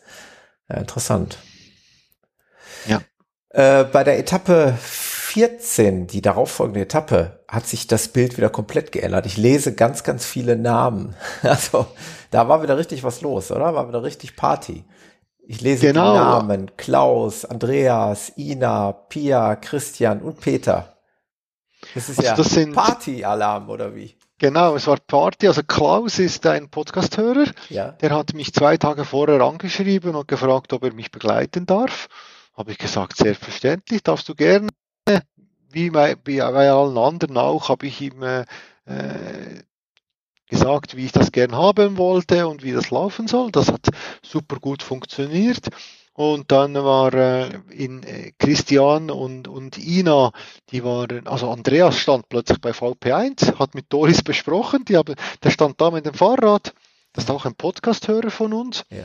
Und, und, äh, und dann stand, hat, hat er Doris angesprochen oder Doris ihn und dann hat er gesagt, ja, er sei hier wegen Hegu und dann hat Doris sich vorgestellt und hat gesagt, ja, das ist mein Mann und so und äh, dann, als ich gekommen bin, hat er uns begleitet. Dann haben wir äh, wirklich super Gespräche gehabt zusammen. Äh, er hat sich dann auch mit Klaus super unterhalten und irgendwo hat er dann irgendwann mal gesagt, ja, jetzt gehe ich wieder arbeiten, ich gehe jetzt da mal rechts weg und dann ist er wieder weggefahren. Klaus kommt aus Speyer Ja. oder wohnt in Speyer, was sie auch nicht, also was ja auch in der Nähe ist, da im, ja, in der Nähe, ähm, innerhalb von einer halben Stunde, Stunde erreichbar. Also die haben sich auch gut verstanden. Klaus Ja. hat noch gefragt, machst du auch Installationen für mich? oder würdest du auch in Speyer Installationen machen? Das war köstlich. Und dann sind wir weitergelaufen. Plötzlich stand am, a, a, a, äh, dort am, am Fluss in Heidelberg Christian. Ja. Der wollte mich am Tag darauf mit dem Fahrrad begleiten oder begleitet mich dann am Tag. Er hatte einfach äh, schnell eine Stunde äh, Pause gemacht bei sich im Spital und äh, also im Krankenhaus und äh, ist an die Strecke gestanden, hat uns angefeuert. Ja. Dann äh, war Ina, auch eine Podcast-Hörerin. Äh, sie, sie lief mit uns mit. Etwa ja, gefühlt acht bis zehn Kilometer ist sie mit uns mitgelaufen. Äh, und Peter kam auch noch dazu mit dem Fahrrad. Der hat gesagt, er geht mit dem Auto bis zum Ziel und fahre mir entgegen. Der war auch dabei. Und dann plötzlich äh, war auch noch Pia, Peters äh, Tochter dabei. Sie studiert in Heidelberg im Moment. Die hat uns auch noch auf dem Fahrrad begleitet. Da waren wir plötzlich eine Gruppe von, von fünf Leuten. Und wir hatten das doch schon in den Etappen zuvor, dass die Leute dich angesprochen haben. Wie kann es eigentlich sein, dass ein Schweizer durch Deutschland läuft und der hat die meisten Begleitungen hier von allen Teilnehmern? Das muss ja ein Genau. Gewesen sein für die Genau, das, das ist richtig. Und das Schöne ist, ich habe mit, mit, mit Oli ausgetauscht schon ganz am Anfang und es hat geheißen, jeder, der dich begleitet, darf sich am VP bedienen. Oh, das, Also das war wirklich das sehr großzügig von, von, vom Organisator und das war wirklich so. Da konnten sich alle bedienen am VP, die etwas haben wollten. Also auch ein, ein Roland, der nicht angemeldet Ja. war mit dem Fahrrad, der musste sich ja nicht anmelden. Oder auch ein Matthias. Die haben sich dort, durften Wasser nehmen, durften etwas essen. Das war, das war alles dabei. Und das war äh, wirklich auch eine großartige Geste vom Veranstalter. der Olli konnte ja nicht ahnen, mit welchem Tross du hier an, anrücken wirst. Also, Ja, dass ja. du immer ein Aber- halbes Dutzend Begleiter bei dir hast. Nein, es Ja, war, ja. es Auf war ja der, eine auf, Ausnahme. Genau, auf der anderen Seite gab es auch ein Schwein, äh, Ja. ein, wir sagen bei uns ein Kasseli, Ja. wo, wo, wo, die, wo, die, wo die Leute etwas einwerfen konnten und dieses Geld wird jetzt unter den, äh, unter den Helfern ausge, aus, äh, ausbezahlt. Also das Geld geht nicht zum Veranstalter dort mit diesem Schwein, aber äh, er hat immer gesagt, wenn du etwas äh, wenn du etwas geben willst, gib es bitte ins Schwein, gib es nicht mir, gib es ins Schwein, weil wenn du es mir gibst, ist es dem Veranstalter, das andere ist den Helfer. Ja. Und das ist auch eine sehr faire Geste von ihm, muss ich sagen. Äh, das war wirklich super. Ja. Wunderbar. Eine schöne, abwechslungsreiche Etappe wieder für dich, Ja. Schrägstrich für euch. Bevor es dann bei der, am nächsten Tag, bei der Etappe 15 auf die wirklich längste Etappe glaube ich, des Deutschlandlaufs ging. Ne? Das müsste die längste Etappe gewesen sein mit 82 Kilometern. Genau, wieder ein Rekord für mich, ja. Für dich und äh, wie gesagt, ich glaube, die längste Etappe des Laufs. Alles schon auch echt Wahnsinn. Das ist also wirklich für die meisten von uns ist es einfach ein Einzelprojekt, 82 Kilometer am Stück zu laufen. Und hier ist es einfach Tag 15 von 20. Unglaublich. Auch wieder ein sehr markanter Tag, weil die 1000 Kilometer Marke geknackt wurde in dieser Etappe. Genau, ja. Also ein bedeutender um, Tag auch für den Kopf. Ja. Einfach diese Zahl zu erreichen. Ja, das ist das eine und vor allem die Position, wo der, dieser Punkt war. Nach einem sehr, sehr langen und steilen Aufstieg ja. kam plötzlich dieser Punkt. Also ich war total überrascht, dass wir jetzt da sind. Vor allen Dingen, weil auf dem Boden noch die 999,9 Kilometer ja. aufgezeichnet wurden. Da habe ich gedacht, ja, was soll das? Ist das alles, was jetzt äh, Ihnen einfällt? Ja. Und dann komme ich da auf den Hügel hoch, bin, bin am Wandern, bin nicht mehr gelaufen da hoch und dann sehe ich da den VP äh, Musik und äh, Doris am, am, am Video machen. und ich war total überrascht und müde in dem Moment. Ja, das glaube ja. ich. Ja, also emotionaler Moment. Begleitet wurdest du bei der Etappe nochmal vom Christian. Vom Christian, ja, genau. der Podcasthörer, der hat, äh, Christian Scheiber hat mich auf dem, also früher Beckton, mhm. äh, hat mich äh, auf dieser Etappe mit dem Fahrrad begleitet. Das war auch keine einfache Sache für ihn. Diese 80 Kilometer, das ist er sich nicht gewohnt auf dem Fahrrad. Das war eine riesen äh, Leistung, was er da, äh, ich sag, also abgespult hat. Ja, absolut. Also ich glaube, jeder, der da irgendwo dich begleitet hat und auch, äh, wie gesagt, auch 82 Kilometer auf dem Fahrrad äh, zu sitzen, ist halt, und dann eben, das ist ja kein Fahrradfahrtempo, muss man auch dazu sagen. Es ist halt ein, genau. ein, ein ja, wirklich ein Dahingondeln. Das ist halt auch eben wirklich anstrengend und herausfordernd. Größter Respekt davor auch. Ja, da ging's weiter. Tag 16 von Weinstadt nach Neu-Ulm nochmal 79 Kilometer, also fast genauso lang nochmal. Äh, du sprachst und schriebst im Tagebuch von sehr vielen Hügelis, also es ging auch wellig weiter, ne? also rauf und runter.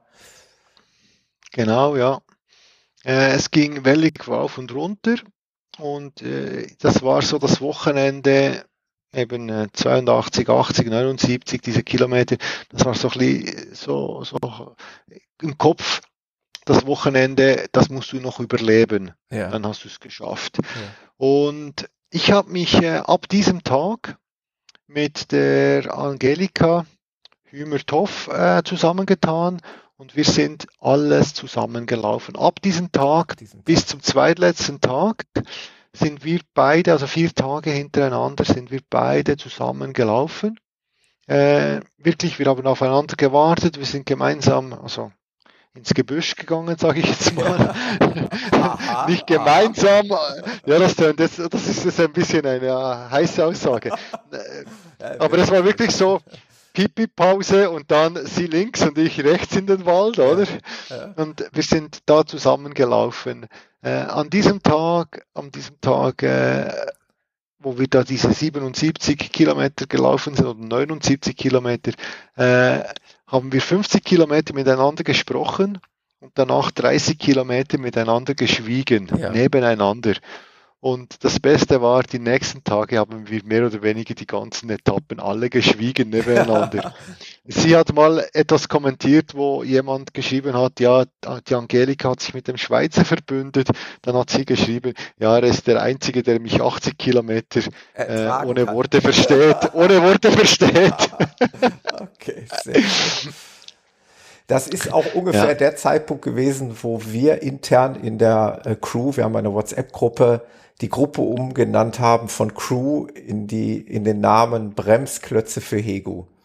Das hatte nämlich den Hintergrund, dass wir den Eindruck hatten, dass du jetzt zum Ende hin wirklich auch äh, sch schneller geworden bist, also ein zügigeres Tempo an den Tag gelegt hast, dass du, ja, du kannst es uns vielleicht gleich erklären, aber es, es sah fast so aus, als wenn wir dich vorher eingebremst hätten. Aber sag uns bitte. Das heißt, das sah so aus. sag uns das war bitte, ja so. Sag uns bitte, dass es anders war, Hego. Nein, also wirklich ab diesem Tag äh, habe ich alle, alle Probleme waren erledigt. Mein Körper hat sich voll auf das Laufen eingestellt. Ja. Ich hatte mit dem Schienbein kein Problem mehr. Die Blase war weg oder verheilt.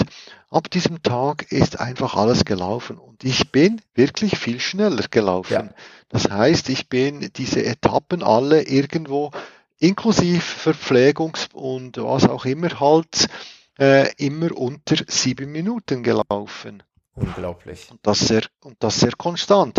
Und das hat mich äh, da, diese letzten vier Etappen mit der Angelika zusammen und auch die letzte Etappe bin ich jeweils Zweiter geworden. Also ja. die vier Etappen vorher mit Angelika Zweiter und dann die letzte Etappe äh, alleine, da ist sie nicht mit mir mitgelaufen, den Berg hoch, äh, da bin ich auch Zweiter geworden. Also es zeigt schon, äh, ab diesem äh, 15. Tag, also es ging mir schon vorher besser, aber ab diesem 15. Tag, also ab dem 16. Tag, lief es einfach und ich hatte auch das Gefühl, ich könnte frei, also nach, nach der 20. Etappe könnte ich noch einmal einen Hunderter machen oder was auch immer. Also ich hatte nicht, ich hatte wirklich das Gefühl, ich könnte es da weit, weiterlaufen ohne Probleme. Unglaublich. Also da hast du dich wirklich dann nach 16 Etappen so richtig eingegroovt. Der Körper war jetzt darauf eingestellt. Mental warst du natürlich jetzt wahrscheinlich auch im Overflow, weil du im Überflug, weil du äh, wusstest, es geht jetzt nach Hause. Ne? Also jetzt, was, was soll dich jetzt noch großartig aufhalten? Wir hatten es ja mal im Vorgespräch, wo könnte der Punkt kommen, wo man vielleicht äh, Zweifel bekommt, aber den hattest du da ja schon lange hinter dich gelassen. Also echt beeindruckend, dass du dann da äh, ja auch nochmal so performt hast, dass du da schneller geworden bist ja. und dass die Probleme geringer wurden.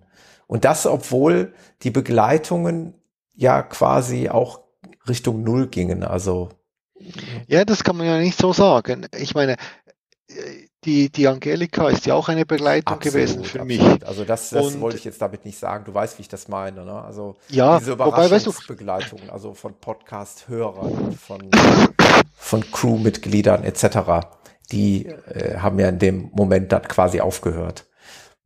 Das ist richtig, ja, diese persönlichen Begleitungen haben aufgehört, mhm. aber mit ihr war es dann einfach so, nach, nach dem ersten Tag äh, haben wir alles ausgesprochen gehabt. Ja. Oder du hast die gleichen Fragen gestellt wie der Jan, wie der Roland. Ja. Absolut verständlich und das soll auch nicht ein Vorwurf sein, ja. aber mit ihr war es einfach, wir haben das gleiche Ziel.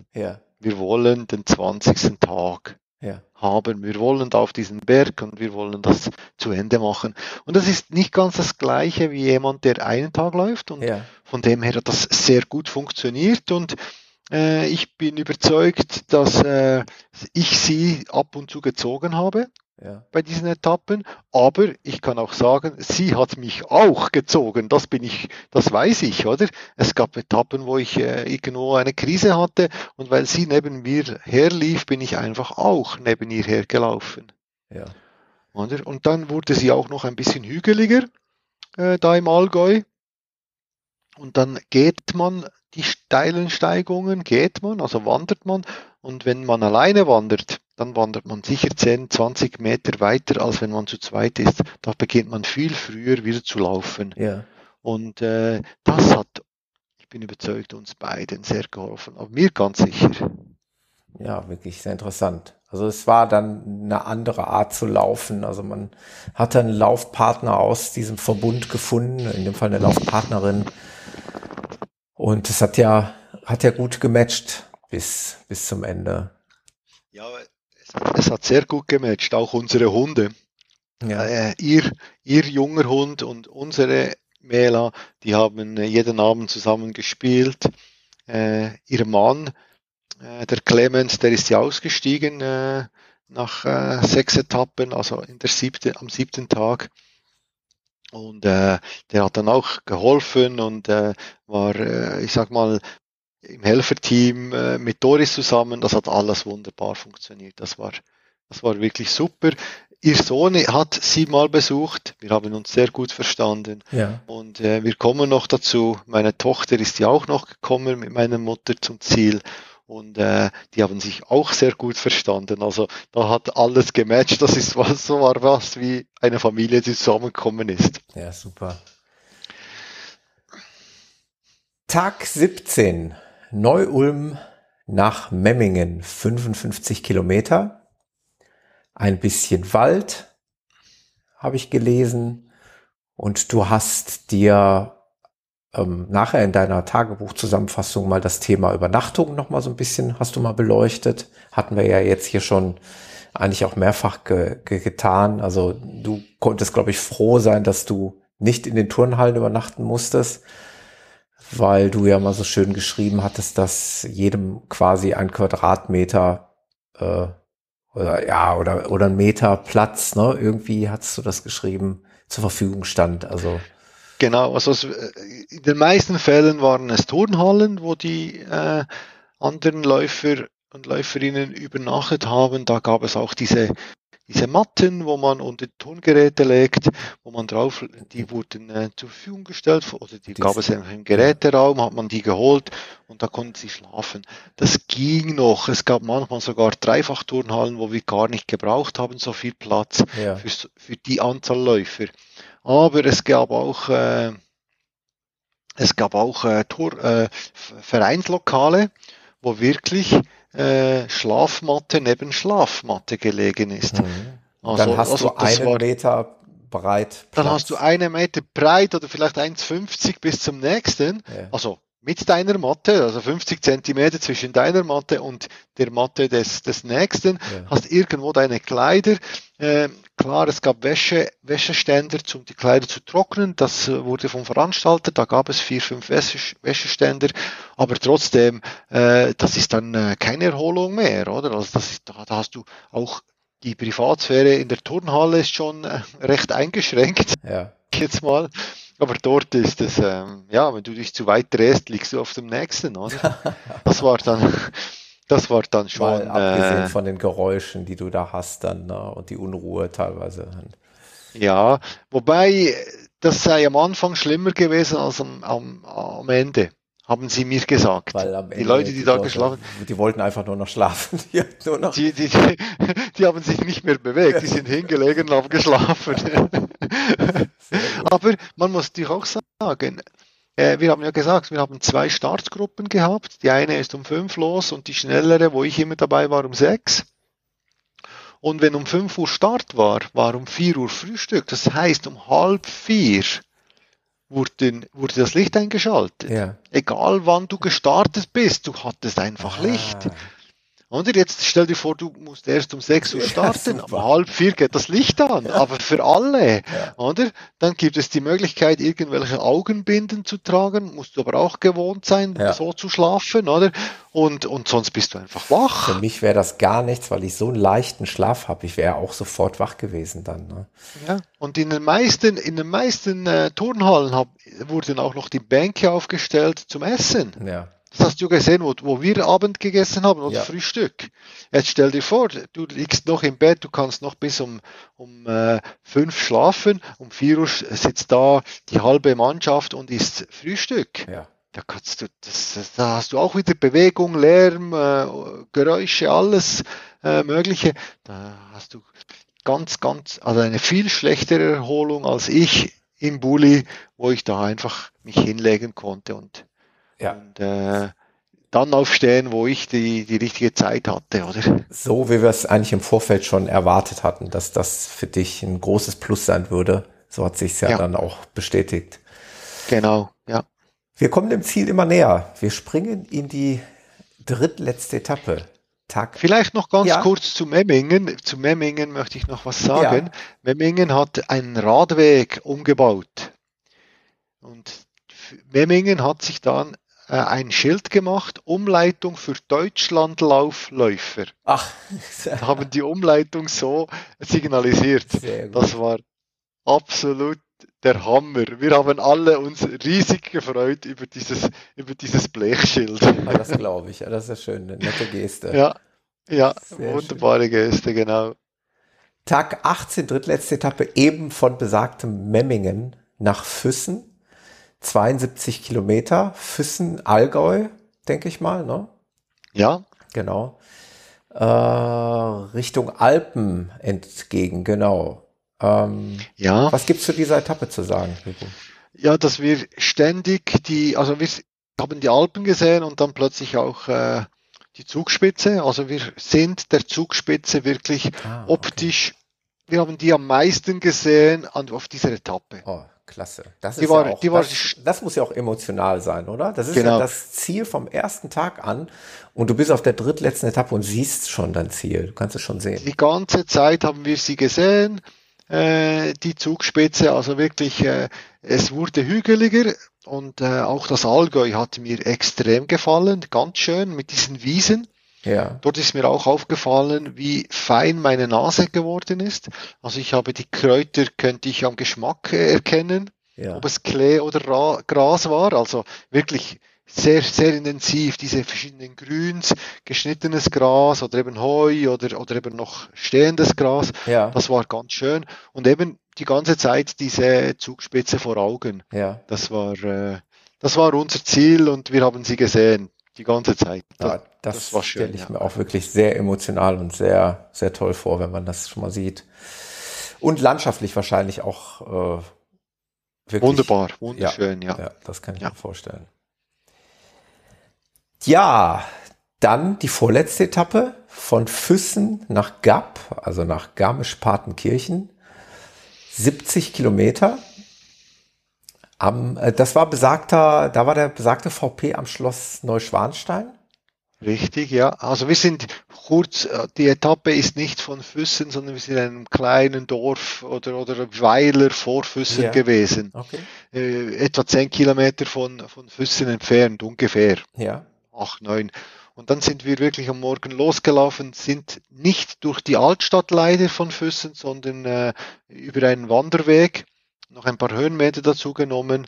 Äh, und dann sind wir zum Schloss Neuschwanstein gekommen, Ja. wo Doris wirklich unterhalb vom Schloss Neuschwanstein ihren VP aufgestellt hatte. Super also sie hat nicht gewählt, die, Ort, die Punkte, die wurden ja ihr vorgegeben. Und äh, das war wunderschön. Ich war noch ein bisschen früh, die Sonne kam noch nicht ganz durch, es hat noch ein bisschen Nebel gehabt. Aber Doris, bis, sie, bis die letzten Läufer durch waren, konnte sie dann das Schloss Neuschwanstein im schönsten Licht betrachten. Das war ganz schön und die Etappe selber war natürlich auch äh, ein Traum, wieder, wieder über diese, diese Felder entlang zu laufen, sehr wenig Straße.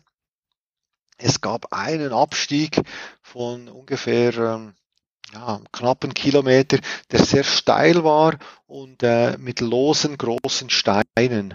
Ja. Und dieser Weg da, das war ein bisschen gefährlich, wegen ich hatte Angst, wenn ich da auf einen Stein trete und einen Misstritt mache Ja. und dann äh, irgendetwas reißt oder bricht. Und dann sind wir da wirklich auch runtermarschiert Mhm. oder spaziert, eher gesagt.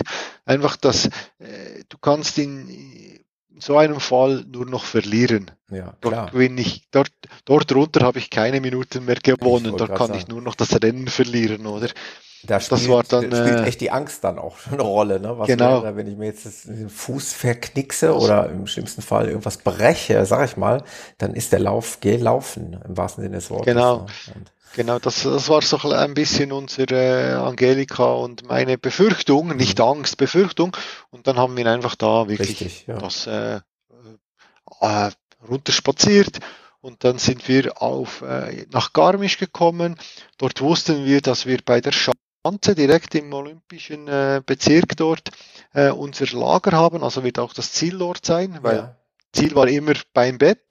Ja. Und, und äh, einen Kilometer vor dem Ziel stand plötzlich Mela, unser Hund da, Ja. und Selin. Ja. Selin, Deine Tochter. äh, meine ältere Tochter. Und sie ist mit meiner Mutter an diesem Tag angereist, damit sie uns äh, besuchen kann, äh, im, äh, vor allem dann auch am nächsten Tag. Das war sehr, sehr schön. Ich habe mich riesig gefreut.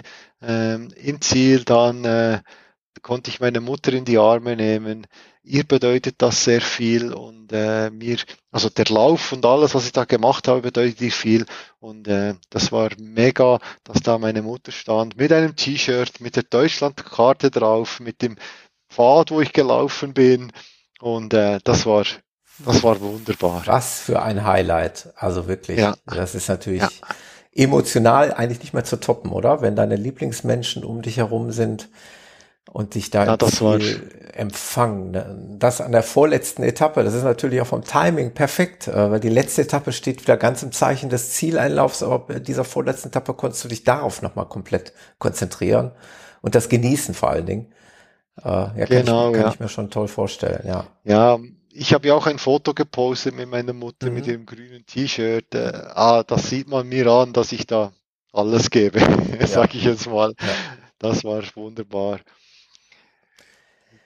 Ja, das glaube ich. Und dann habt ihr den Abend irgendwie noch zusammen verbracht, den, diesen quasi ja letzten Abend vor der letzten Etappe. Ja, also wir sind dann auch äh, ja, zusammen essen gegangen. Äh, wir, ja, an diesem Abend gab es im äh, Restaurant bei der Olympiaschanze das Abendessen und äh, dann sind sie mit uns mitgekommen und dann haben wir gemeinsam mit anderen Läufern, wir sind dann an einem Achtertisch gewesen, haben wir das Abendessen eingenommen. Äh, meine Mutter ist dann ins Hotel gefahren, Selin hat im Bus geschlafen und wir haben in der, in der Lodge geschlafen. Es hat genug Betten gehabt. Dann haben wir gesagt, okay, jetzt gehen wir, jetzt nutzen wir auch das äh, schöne Bett aus und gehen nicht in den Bulli. Ja. Und das hat dann so perfekt geklappt. Ja, super schön. Und dann, jetzt kommt, jetzt bin ich gespannt, jetzt kommt die letzte Etappe. Das ist ja die kilometermäßig kürzeste Etappe gewesen, aber gespickt natürlich mit vielen Höhenmetern. Fass das mal bitte einmal zusammen. Wie lang war die Etappe? Wie viel Höhenmeter? Wann war der Start? Also die Etappe war, äh, ich sag mal, ein Halbmarathon. Sie sprechen hier von 23 Kilometer auf der äh, Rangliste mit 2000 Höhenmeter. Ja. Man muss aber sagen, dass 1500 äh, Höhenmeter auf den letzten vier Kilometern oh. waren. Oh ja, ja, ja. Also das steil. heißt, äh, sehr steil. Sehr steil, ja. Also der Start war um sechs, hm. zwischen sechs und sieben. Du durftest starten, wann du wolltest. Ah, okay.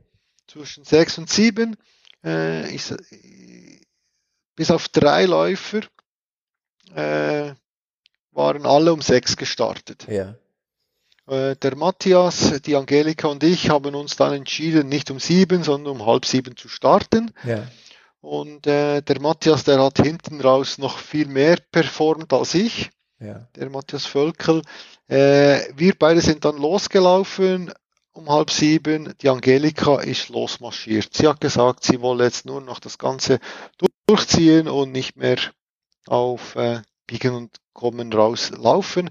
Alles, was laufbar war, die ersten, äh, ich sag mal, zwei Kilometer, dann musste man äh, eine sehr steile Straße hinauf und dann bis zum Kilometer äh, 19 bin ich alles äh, mehr oder weniger gelaufen. Ja. Also wirklich gelaufen. Und dann, als es dann steil wurde, dann äh, habe ich dann auch, klar, ja, das Wandern eingesetzt. Das geht da über Felsen hoch, über lose Steine. Äh, manchmal war der Weg nicht ganz ersichtlich.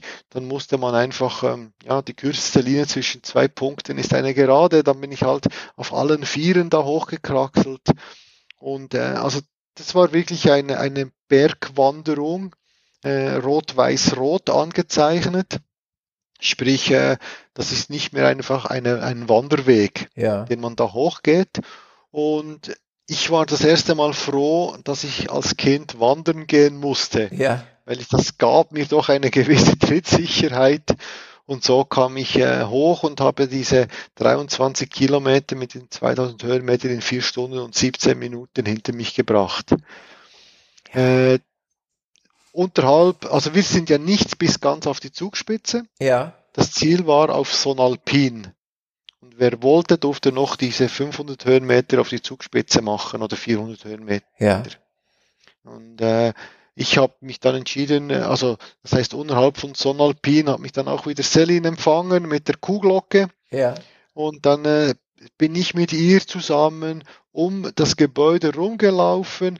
Da gab es äh, viele Helfer, die es gab keine VPs mehr am, am, am, letzten Tag. Die sind alle mit der Bahn hochgefahren, haben uns angefeuert und dann vor der Terrasse durch äh, äh, bei Sonalpin. Da haben die Leute wirklich auf jeden Läufer gewartet. Ja. Ihnen wurde das gesagt und die haben dann jeden angefeuert und applaudiert. Das war wunderschön und dann so ins Ziel gelaufen, habe ich meine Schweizer, meine große Schweizer Fahne äh, so über, um, um so ein Alpin getragen und so ins Ziel gelaufen.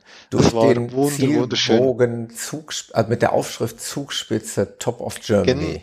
Gen, genau, da gibt es einfach einen Bogen, der heißt äh, äh, Zugspitze Top of Germany. Darunter wurde unser Plakat aufgehängt mit dem Ziel und so konnte ich, äh, Super konnte ich da durchlaufen. Ja, ja, tolle Bilder, muss ich sagen. Also sowohl bewegte Bilder als auch äh, stehende Bilder. Also es ist wirklich sehr beeindruckend und ich kann nur erahnen, wie dieser Moment, was der dieser Moment für dich bedeuten musste. Also das muss, muss ja herausragend gewesen sein, zu wissen, jetzt habe ich es geschafft, es kann mir keiner mehr nehmen, das Erlebnis vor allen Dingen. Und ähm, freut man sich denn dann, wenn man im Ziel ist, immer Hand aufs Herz auch so ein bisschen darauf, jetzt kann ich meinem Körper aber auch endlich mal äh, Erholung gönnen und muss ihm nicht, muss ihn nicht morgen schon wieder diesen Strapazen aussetzen? So. Nein, also eigentlich, eigentlich, eigentlich, also ich habe mir ja drei Wochen äh, Pause äh, zugeschrieben äh, ja. oder mal verordnet nach diesem Lauf. Aber es war nicht so. Also ich hätte am Freitag locker wieder laufen ja, gehen ja, können. Ja, ich bin da so da im, im, in einem Rhythmus gewesen. Äh, diese letzte Woche ging mir sehr, sehr gut.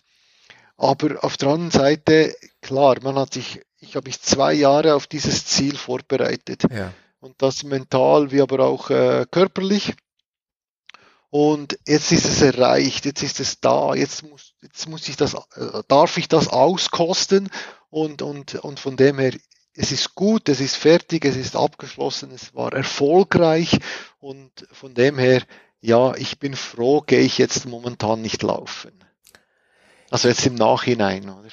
Ja, ich glaube, das wäre jetzt ein guter Punkt, einmal kurz mal zusammenzufassen, ähm, weil einfach auch, ich meine, wir können jetzt vielleicht nicht jeden Namen hier erwähnen, aber ich glaube, die Ehre gebührt einfach auch mal der Siegerin. Das ist eine Frau gewesen, die die gesamtschnellste über die 20 Etappen war, die schon von dir eben oft angesprochene Angelika Hümer-Toff.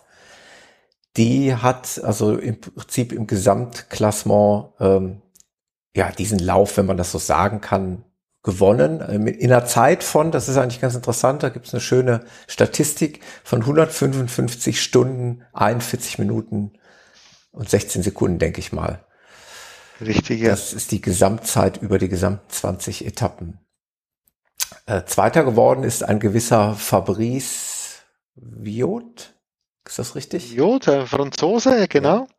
Und äh, zu ihm kann ich sagen, ja. ein äh, pensionierter Lehrer, der hat zwischen dem Deutschlandlauf 2019 und dem Deutschlandlauf 2021 21.000 Kilometer gelaufen. Ja. Für ihn ist ein Ruhetag 10 Kilometer. Einfach, dass wir mal über das gesprochen haben. Dann wissen wir Bescheid, wie diese Leute ticken. Genau. Äh, und Dann, äh, dritter ist geworden Lionel Rivoire. Rivoire. Lionel ist ein äh, pensionierter Franzose, der nebenbei, das war der Clown, immer lustig, immer fröhlich, eine super Type. Äh, nebenbei ist er in seinem kleinen Dorf Bürgermeister besucht einmal in der Woche das Krankenhaus, die Kinder und einmal in der Woche geht er ins Altersheim und turnt da mit den Alten. Also das ist ein absoluter Freude spendender Lebemann. Wahnsinn, ja, interessant. Ähm, mach mal eben noch den Platz 4, das ist ein, das ist der Martin Zang gewesen. Das ist ein Deutscher, ja. Martin Zang, äh, der hat äh, bereits 160 Marathon äh, auf dem Buckel mit 23 Jahren. Äh, einfach, dass wir da mal einen Überblick haben. Ich kriege, ich kriege, glaube ich, noch keine 50 zusammen. Ja. Äh, mit 23 hat er 160 Marathons gefinisht. Er hat das zweite Mal jetzt den Deutschlandlauf auch abgeschlossen, also schon 19 ist er gestartet. Der will nächstes Jahr, also Fabrice, Lionel und Martin wollen nächstes Jahr alle auch am äh, äh Trans-Europa-Lauf teilnehmen. Krass. Äh, ja. Und auf Platz 5 ist ein gewisser Patrick Hegelbach geführt. Herzlichen Glückwunsch dazu, Hego. Also sensationell. Danke. In einer Gesamtzeit von 100, also du bist gelaufen über die 20 Tage, damit man das einfach nochmal auf der Zunge zergehen lässt. 173 Stunden, 58 Minuten und 51 Sekunden. Also das war die Zeit, die du auf den Beinen warst. Unglaublich. Ähm, ja, herausragende Leistung. Ich glaube, das war das, was du dir in deinen Künstenträumen gewünscht hättest. Ne? Also du bist Richtig, ja. im ersten Drittel gelandet. Es sind insgesamt, hatten wir eben schon gesagt, 15 Läuferinnen und Läufer ins Ziel gekommen. Übrigens äh, vier Läuferinnen unter den 15 Finishern. Also auch die Frauenquote hier sehr respektabel. Ja, bei den Frauen ist ja nur eine Dame ist ausgestiegen aus dem ganzen ja. äh, Ding. Also fünf Frauen sind gestartet und vier ins Ziel. Das ist eine super Wahnsinn. Leistung, ja. Super. Ganz toll, ja. Ja, damit haben wir zumindest mal ähm, die ersten Teilnehmer hier mal erwähnt, namentlich. Und ähm, wer sich dafür interessiert, geht einfach auf die Seite vom Deutschlandlauf. Dort findet man nämlich die Gesamtwertung. Da wird dann noch da werden dann noch die äh, Etappenläufer aufgeführt, die zumindest drei oder acht Etappen am Stück gelaufen sind. Und ähm, der ja, auf, auf jeder einzelnen Etappe werden die einzelnen Etappenläufer auch aufgeführt. Genau, ganz genau. Ja. Also wer deine Zeit wissen will, ähm, kann entweder meine anschauen oder in ja. der jeweiligen Etappe genau. äh, dir, das nachschlagen. Ich bin dir nicht davon gelaufen. Genau, wir sind, äh, wir, Zufälligerweise haben wir die gleiche Zeit. Zufälligerweise, genau, sind wir an diesem Tag neun Stunden 34 Minuten gelaufen. Ähm, ja, jetzt würde ich gerne zum Abschluss wirklich nochmal wissen, ähm, Hego, was, was nimmst du mit von diesem Lauf? Was war das Besondere für dich? Hast du, was hast du für Erfahrungen gesammelt? Kann man das so sagen?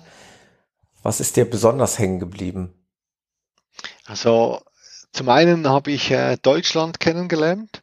Ja. Äh, die Weiten im Norden, äh, die, ich sage mal, Städte in der Mitte da bei dir in der Umgebung und dann äh, die Landschaften im Süden. Ich, ich formuliere es mal so, ich möchte nicht das eine mit dem anderen abwägen, es hat alles seinen Reiz.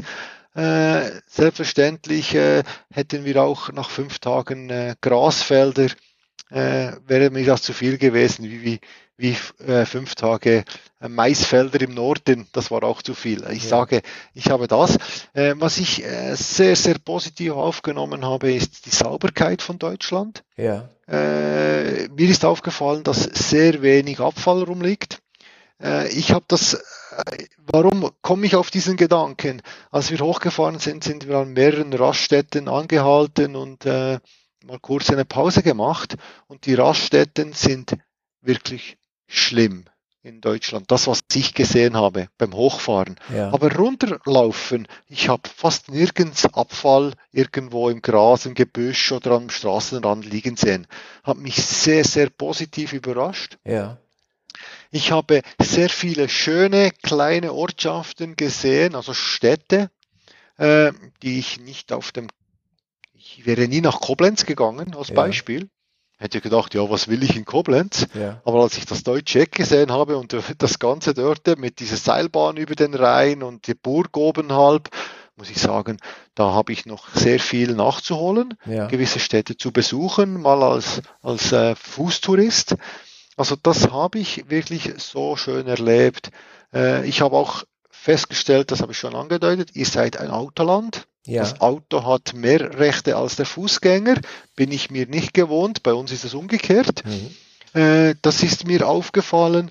Und die Leute, die uns angesprochen haben, die waren alle überrascht, was wir machen und alle haben äh, großen Respekt uns gezollt. Ja. das ist mir auch aufgefallen. Also ich habe sehr, sehr viele positive Eindrücke, äh, die ich von Deutschland mitnehme. Das ist mal die eine Seite. Mhm.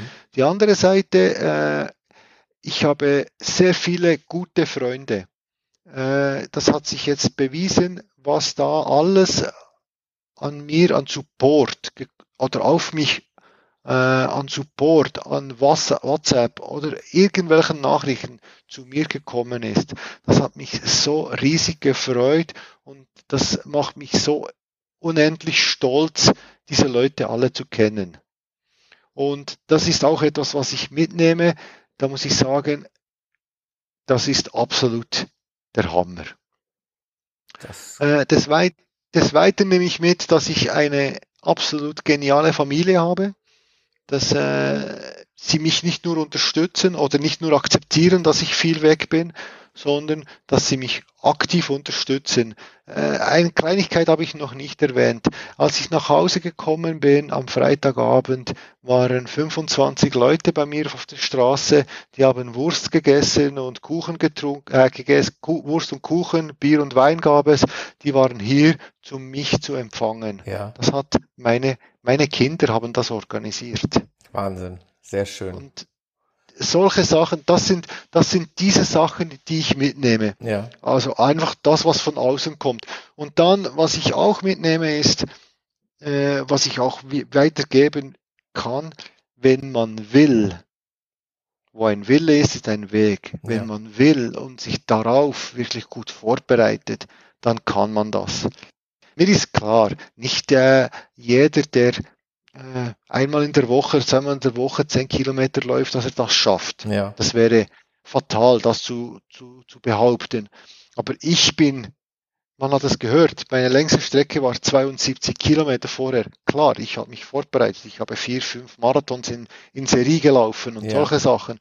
Aber ich wollte das, ich habe mich spezifisch über zwei Jahre äh, vorbereitet für mich war auch der Transalpin Run eine Vorbereitungslauf. Also der Entscheid ist vor dem Transalpin-Lauf entstanden, dass ich da mitmachen will. Ja.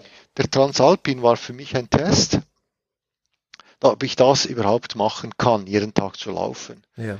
Und, und ich, ich sage einfach mal, wenn man das will und sich das bildlich vorstellt, wie das ist, dann schafft man es.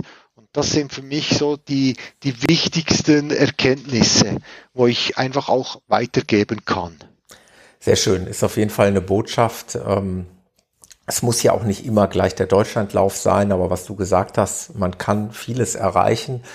Äh, ich werde in meiner Welt auch oft angeschrieben, also mir, mir schreibt auch eine Hörerin immer wieder mal auf meinen Status, ich möchte gerne auch mal, irgendwann möchte ich auch gerne mal einen Marathon laufen. Und dann sage ich auch mal, das kannst du schaffen, natürlich. Das, da gehört ein bisschen Training dazu. Wenn du den Willen hast, das zu machen, dann kannst du das machen. Wenn du gesund bist und sonst keine Einschränkungen hast, dann kannst du dafür trainieren und dann kannst du auch einen Marathon laufen. Und genau das ist das, was du sagen willst. Man kann das schaffen, was man sich vornimmt, wenn man denn äh, entsprechend sich darauf vorbereitet. Das, Richtig, ist, ja. das ist wie bei allem im Leben. Vorbereitung ist alles. Uh, unvorbereitet sollte man sowas sicherlich nicht angehen und unerfahren wird auch keiner machen. Aber ähm, ja, das ist auf jeden Fall eine sehr schöne Botschaft. Ich habe mir für, für mich ist ja ja bitte. Für mich ist es es muss ja nicht mal etwas Sportliches sein. Wenn ich mir vorstelle, ich möchte gerne was soll ich sagen, einen Porsche hm. und ich mir das genug lang vorstelle, mache ich alles, dass ich dann einen bekomme. Mhm oder ich möchte gerne einen Baum pflanzen selber, dann mache ich alles, wenn ich mir das wirklich vorstelle, dann irgendeinmal schaffe ich das. Wenn ich das wirklich will und mich das wirklich vornehme, dann schaffe ich das. Ja, absolut. Ich habe mir vorgenommen, jetzt am Ende dieser Episode wirklich dich nicht zu fragen, was kommt da als nächstes, was hast du dir vorgenommen. Das mache ich jetzt ganz bewusst nicht, weil ich möchte nämlich genau das, was wir gesagt haben, dieser Lauf soll noch bei dir nachhallen und du sollst den noch weiter verarbeiten können. Ich finde, ähm, das braucht noch ein bisschen Zeit. Wir nehmen nämlich jetzt diese Episode auf oder beide Episoden haben wir aufgenommen. Da ist nicht mal eine Woche vergangen nach dem Lauf. Das heißt, der Hego wird das jetzt noch verarbeiten können, dürfen und sollen. Und äh, ich hoffe einfach, dass auch diese Podcast-Episode für dich dann ein, ein Stück weit Erinnerung bleibt. Das kann man sich dann, kannst du dir dann später nochmal anhören, in ein paar Jahren, was du hier Wahnsinniges äh, geleistet hast. Ähm, das ist ja eine Sache, die man sicherlich nicht allzu häufig in seinem Leben machen wird. Äh, von daher ein gutes Stück Erinnerung für dich und ich glaube, eine schöne Geschichte für die Hörer. Ich bin im Übrigen auch sehr stolz und dankbar für diese wahnsinnige Podcast-Crew. Das wollte ich einfach nochmal gesagt haben, die so vieles möglich macht und die sich so wahnsinnig engagiert hat, auch in, in diesem Lauf. Also je, viele, also fast alle aus dieser Crew waren ein beziehungsweise mehrmals äh, äh, bei diesem Deutschlandlauf dabei, um dich zu unterstützen. Das macht mich auch ganz stolz und da wollte ich auch mal ein großes Dankeschön sagen, ebenso wie an die Zuhörer draußen, die ja, die dich da auch so hemmungslos äh, unterstützt haben. Ich finde es einfach mega. Ähm, ja, vielen Dank nochmal an alle, alle, die dich da unterstützt haben. Merci vielmals auch von meiner Seite, ja. Ja, und äh, ja, insofern würde ich, wenn du nicht noch irgendwas vergessen hast und hinzufügen möchtest, würde ich den Deckel drauf machen. Ich glaube, wir haben alles gesagt. Wir haben das Sportliche beleuchtet, wir haben das Menschliche beleuchtet, wir haben ein bisschen was über, über unser Land gesprochen und ein paar lustige Anekdoten gehabt. Also ich glaube, es war war auch für uns Zuhörer ein Abenteuer. Und ja, damit würde ich den Deckel drauf machen, Hego, wenn du bereit bist. Ja, danke vielmals, dass ich dabei sein durfte. Ja, wir haben zu danken und erhol dich gut. Und dann sehen wir uns bald, sehen wir bald wieder deine, deine Läufe auf Strava. Im Übrigen werde ich dein Strava äh, Profil auch nochmal verlinken. Da kann man sich die Läufe auch alle nochmal die einzelnen Etappen ansehen. Und dann sind wir mal gespannt, was dann als nächstes irgendwann mal wieder kommen wird. Liebe Grüße in die Schweiz. Liebe Grüße an deine Family. Und Danke vielmals. Ich hoffe, wir sehen uns bald wieder und hören tun wir es ja sowieso. Da freue ich mich drauf. Danke vielmals. Schöne Grüße nach Deutschland. Zurück. Dankeschön. Bis dann. Tschüss. Tschüss. Ciao.